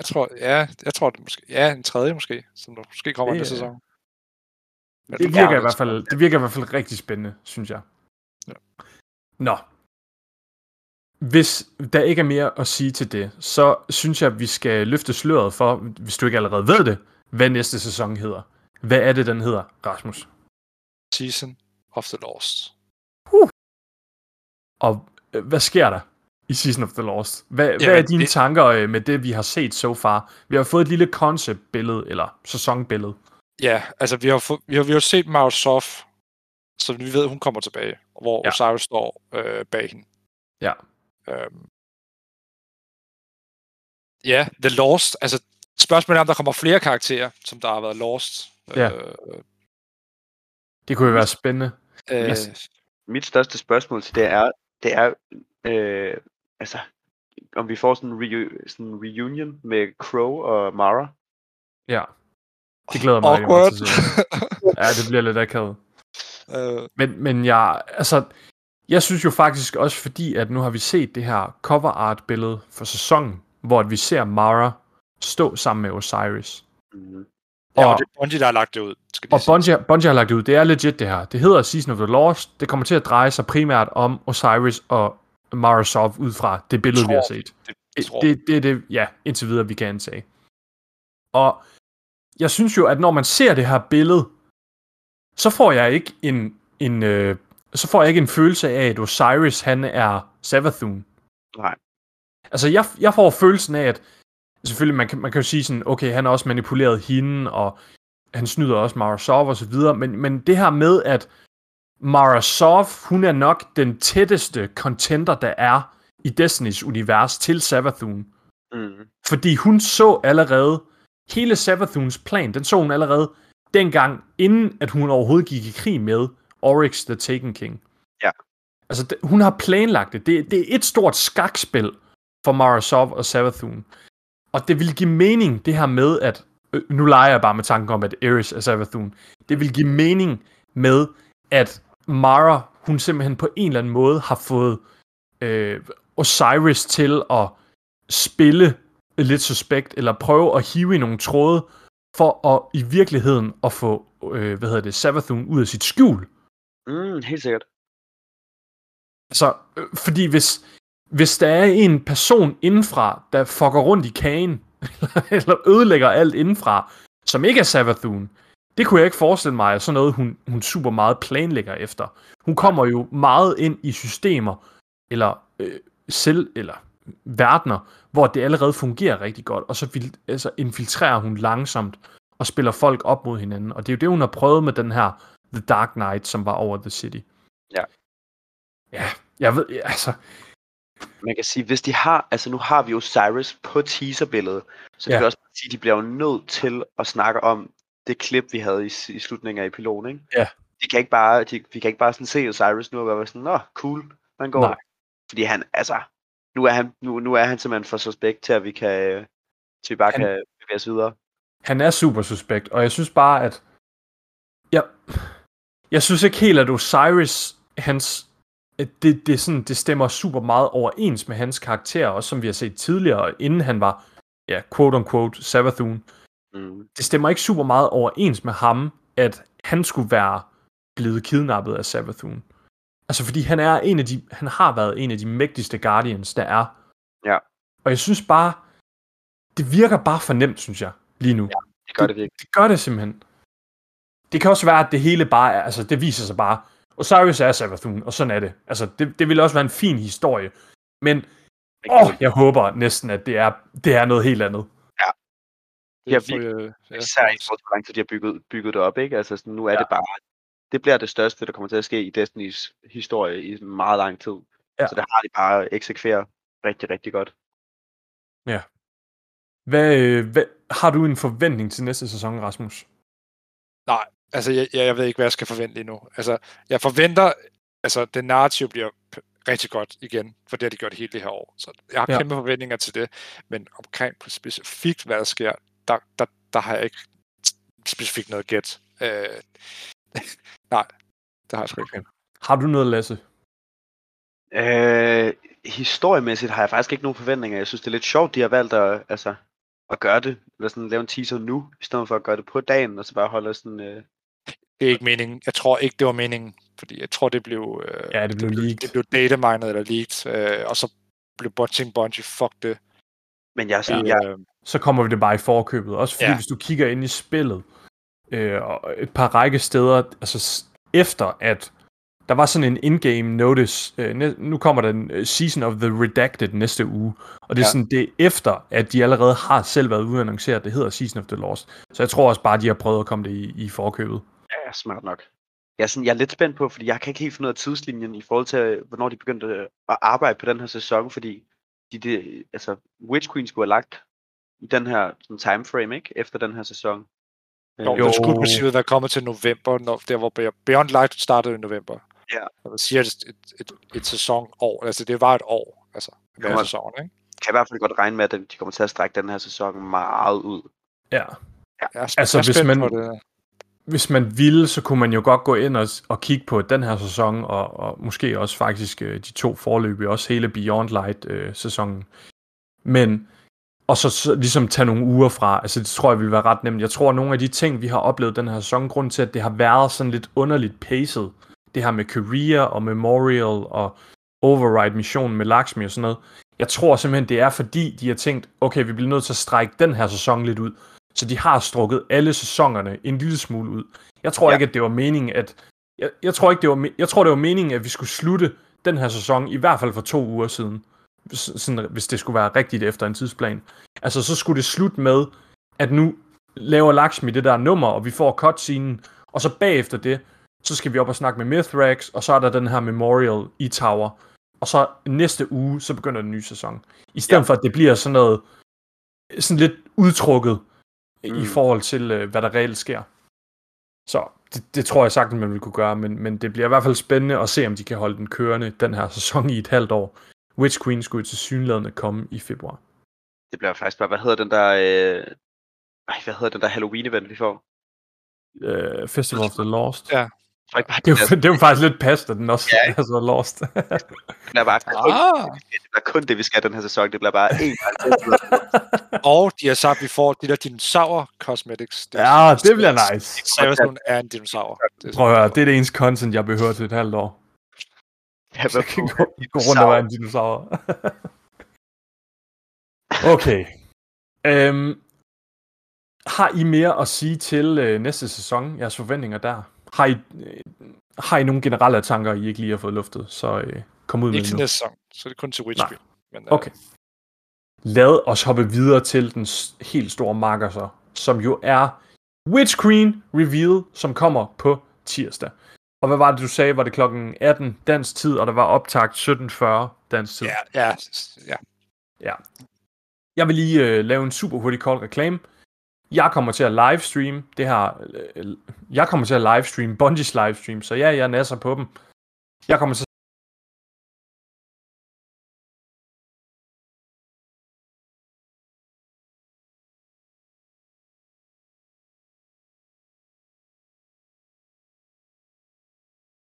at sidde og have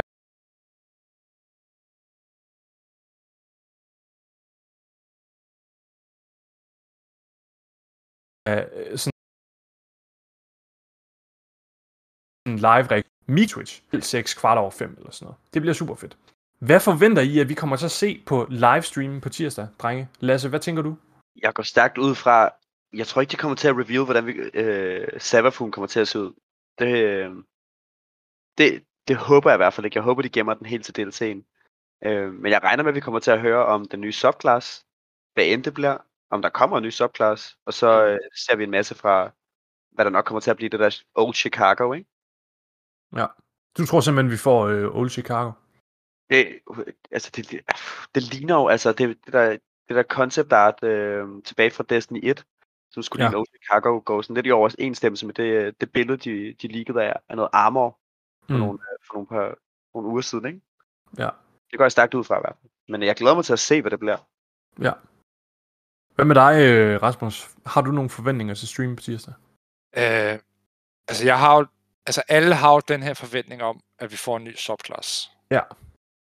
Men, hvad nu hvis vi får en ny subclass? Jeg har læst ind på Reddit, det med vilje at sige, og der har set nogle YouTubere, der har smidt videoer op, omkring det her med, at der er en chance for, at vi faktisk ikke får en ny subclass. Ja. Fordi sådan som Bungie har kørt det lige siden D1 Vanilla, der har det været hver andet år, vi har fået en ny subclass. Mm. Ja. Hver andet år. Vi fik ind i år, Stasis, så der er jo, hvis de skal følge den samme rytme igen, så får vi i princippet ikke nogen ny subclass i år. I år, til Witch Queen. Så det er jeg spændt på, fordi at alle forventer jo, at der kommer en ny Darkness subclass. Ja. Så hvis nu der ikke kommer det, er det så allerede en fiasko? Så er alles... Det vil jeg mene lidt, det er. Ja, det er farligt, fordi jeg tænker bare, hvad nu hvis Bungie ikke har lavet det, og de kan jo se, at alle forventer det. De sidder og bare tænker, fuck. Men der synes jeg selv, at Bungie har noget ansvar. Altså fordi at... Helt enig, men jeg siger bare, at... Ja. Jeg siger jo bare, at det kunne godt være. Jeg regner selv med det, 100%, der kommer en ny subclass. Og jeg regner også med, det viser os. Jeg ligesom Lasse siger, jeg tror heller ikke på, at de viser os Savathûn. Ikke sådan rigtigt, men jeg råber for sådan måske, at de viser en skikkelse af hende i hvert fald.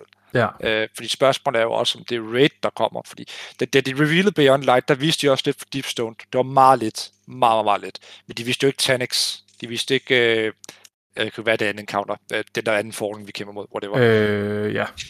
Hvor vi flyver op i space. Men de viste jo intet af det. Så det er jeg også spændt på at se med hensyn til rated, fordi der er jo mange, der snakker om, at det raid, det slet ikke bliver Savathûn, vi skal kæmpe mod. Mm. Det har jeg også hørt fra mange. Så det er jeg også spændt på at høre om, fordi det er jo en af de ting, jeg går rigtig meget om. Det er raids. Ja. Så det er bare, lokationer. Vi snakkede lidt om det i går, Mika. Altså med locations, altså hvor mange planeter, eller steder får vi.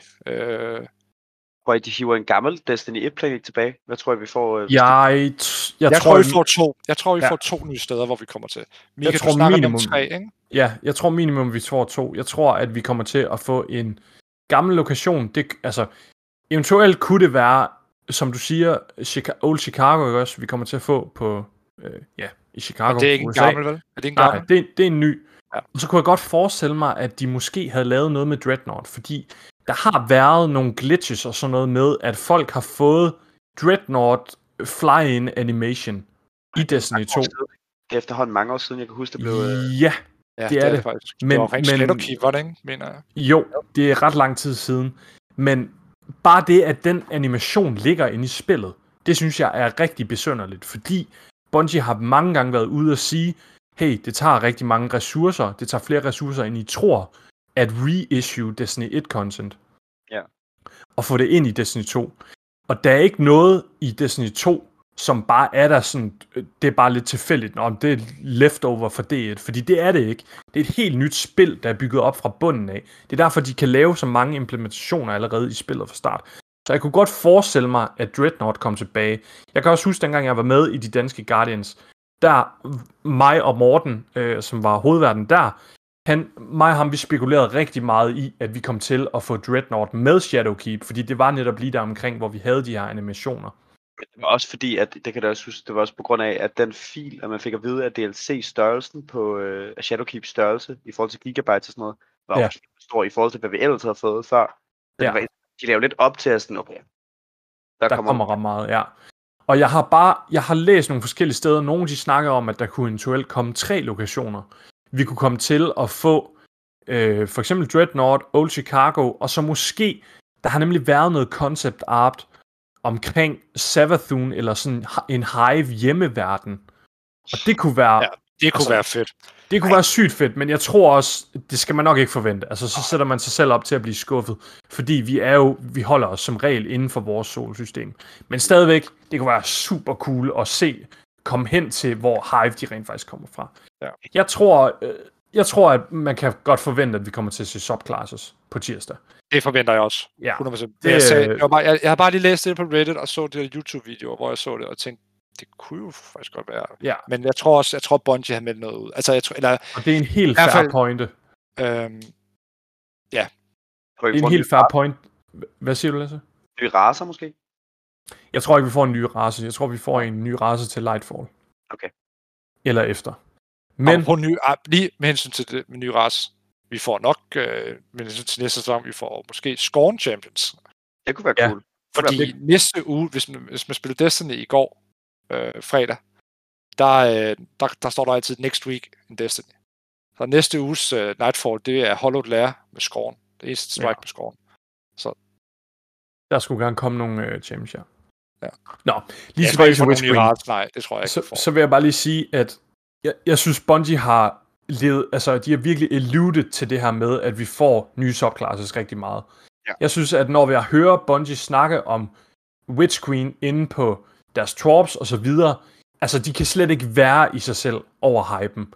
Og jeg synes også, at det giver mening, altså det giver bare mening, at vi får en ny subclass. Nu har vi fået Stasis med Beyond Light, så kommer vi til at få noget Corruption eller subclass med Witch Queen, og vi kommer til at få den sidste subclass med Lightfall. Så er vi sat op til at have 3 Light og 3 Darkness subclasses. Det kunne være super spændende, hvis Bungie laver et eller andet fremadrettet med, at nu skal du vælge lyset eller mørket. Noget eller Horde versus Alliance i World of Warcraft. Det kunne være super spændende. Men lad os nu se. Jeg har en tanke om, at jeg tror, at den næste subklassen helt specifikt, at det element, vi kommer til at få, alle de siger sådan noget corruption eller subclass. Jeg tror helt specifikt, det kommer til måske at hedde noget eller Soulfire, fordi Soulfire, det er den magi Hive, de bruger. Det er det, corruption er som essens. Det hedder Soulfire. Og det er det her med, at de brænder en del af sig selv af, for at kunne udlede noget energi. I hvert fald, hvis jeg har forstået loven rigtigt. Det kunne være mega fedt. Altså, jeg glæder mig så meget til Witch Queen Revealen. Jeg glæder mig faktisk mere til den, end at spille næste sæson lige nu. Men kan du huske for et år siden, lidt over et år siden, da de gjorde det samme måde, da de skulle reveal Beyond Light. Der viste de først Beyond Light, og så da man var helt op og hyped, så viste de traileren for sæsonen, der så startede samme dag. Altså, det var så og præsenterede det. Ja. Det er så det, de også kommer til at gøre på tirsdag. Ja. Der snakkede vi også om, Rasmus, i går, at på tirsdag, når de laver den her reveal, der kommer de til at gøre det samme nummer med, at de revealer Witch Queen, så viser de næste sæson, Season of the Lost, og der kunne det eventuelt også godt komme noget med, at nu er der en ny dungeon, gå ind og spil lige nu. Ja. Ligesom de gjorde sidste år med Prophecy Dungeon, som kom med Season of the Rivals. Ja, for det glemte vi faktisk at sige, da vi snakker om sæsonen. Jeg forventer også, at der kommer en dungeon næste sæson. Ja. Det, fordi vi har ikke haft nogen dungeon i år. Jeg tror, den kommer til at erstatte deres, ligesom sådan, deres rytme med at lave sådan pinnacle story missions, ligesom Presage og sådan noget. Jeg håber, at vi får en dungeon i stedet for den her gang. Ja, hvis en rigtig dungeon. Presage tænker jeg ikke, det er sådan en ligesom Whisper, og hvad hedder den der med? Ja, det er sådan en heroic instance eller sådan. Ja, en heroic person-agtig, ikke? Ja. Exotic quest. Fed mission, det er ikke det, men ja. Jeg håber, jeg forventer, at der kommer en dungeon også. Ja, det tror jeg også godt, det gør. Det tror jeg også, du har ret i. Også fordi det er et halvt år. Ja. Du snakker. Sorry. Du selv sagde, at jeg tror også, de viser det i traileren. Hvis der kommer en dungeon i hvert fald. Så man er hyped. Kommer, og så må man bare ind og spille. Jeg tror ikke, Dungeon er der fra start af, men det kommer. Ja. Mega nice. Det lyder rigtig godt alt sammen. Næste uge, der kommer mig og Lasse, vi kommer til at optage en episode, formentlig torsdag aften, så næste episode, den skulle gerne udkomme allerede, enten torsdag aften, eller i hvert fald fredag morgen, eller fredag eftermiddag.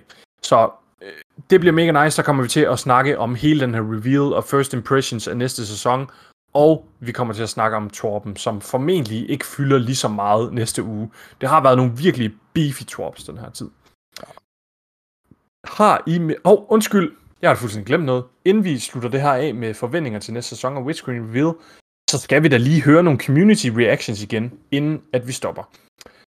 Der har jeg igen smidt det ud til Amerika og søde, kære lille Danmark. Inde på vores Facebook-gruppe, eller ikke vores Facebook, på din Facebook-gruppe, Rasmus Forenet Guardians, der skriver Rasmus, jeg håber, at de får lavet historien bedre i Witch Queen og lidt længere end Forsaken. Man må jo gerne håbe. Det er ikke mig. Forsaken var også virkelig god. Nej, det er ikke Rasmus her fra podcasten, det er en anden en. Altså, jeg ville have det helt fint også, hvis det var samme størrelse som Forsaken. Det skal bare ikke være... Shadowkeep, den var simpelthen underlig kort og paced. Jeg tror ikke, at man skal forvente noget, der kommer på noget tidspunkt, noget ligesom er der Forsaken igen. Ja. Det har de jo selv sagt, Bungie. Ja. De har udmeldt ud, at de vil ikke, de er ikke i stand til at levere så meget, men jeg er enig i, at noget af det Beyond Light, det er større end Beyond Light, må det gerne være, ja. Så skriver Tobias, han skriver, glæder mig sygt meget til mere darkness, endnu mere lore og fortællinger. Yes, sir, jeg glæder mig også til mere darkness og lore. Så på America, deres forventninger til Witch Queen simpelthen bare en masse nye guns. Og det er jo bare totalt... Ej, det var det overhovedet ikke. Der var en, der hedder Matt, han skriver, my biggest hope for Witch Queen is zero vaulting. Og det er jo det her med, at han håber ikke, at der er nogen som helst ting, som bliver smidt ind i den der Destiny Content Vault. Vi mister ikke et raid, vi mister ikke en lokation, vi mister ikke nogen aktiviteter osv. Og der har jeg jo allerede en dårlig nyhed til Matt.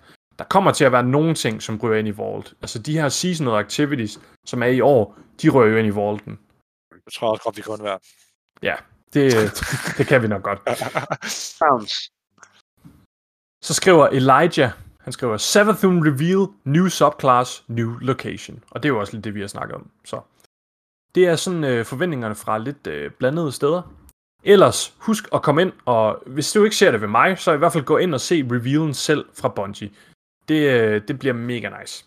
Ja, de streamer det selv også. Ja, det gør de også. Så hvis man ikke har lyst til at sidde og kigge på en irriterende krølletop, der sidder og snakker om, og slet ikke kan contain the hype, så skal man ikke komme ind og se mig. Kan vi så få noget pessimistisk? Ja. Nå.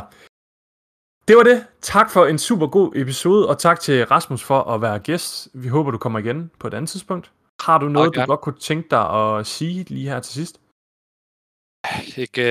Tak for at være med, og vi ses i orbit. Oh ja. Yeah.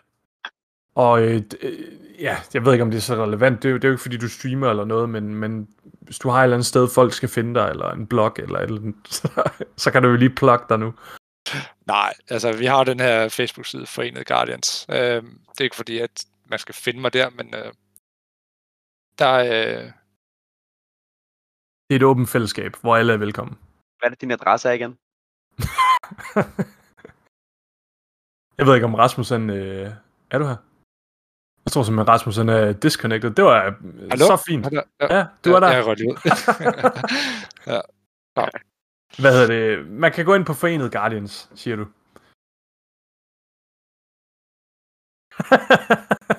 Ja, tror jeg. Jeg ryger simpelthen ud igen. Jeg tager den bare. Ja, jeg tror, du selv skulle tage den. Jeg tror, der er der skælderne. Forenet Guardians, det er simpelthen... det er i hvert fald, synes jeg, den mest aktive og fedeste platform i Danmark lige nu for Disney. Så kom ind og vær medlem af Facebook-gruppen. Det er kvitterfrit at være med der. Og så kan du tage del i samtaler og sådan noget. Det er nok også der, jeg kommer til at skrive flest spørgsmål op i forhold til, hvad folks forventninger og tanker er. Altså de her community reactions, som er med. Plus, vi har også en forventning om nu, hvor der kommer cross-play. Altså det der med, at nu kan vi ligesom alle sammen spille sammen, som der kommer i næste sæson. Og vi kan hjælpe på tværs. Det er jo ligesom det, der er formålet også med Forenet Guardians. Det der med, at vi kan forene alle Guardians. Og nu kan vi endda gøre det på kryds og tværs af alle platforme, når det kommer i næste sæson. Så det... Præcis. Ja. Fedt. Ja. Tusind tak for en god episode. Nu skal vi høre et stykke musik, og det er mig, som har valgt et stykke musik. Og vi kommer til at høre den her sang i den fantastiske helhed, det er. Fordi det er også, altså det er den sidste sang, så den går vi simpelthen ud på. Og det er faktisk...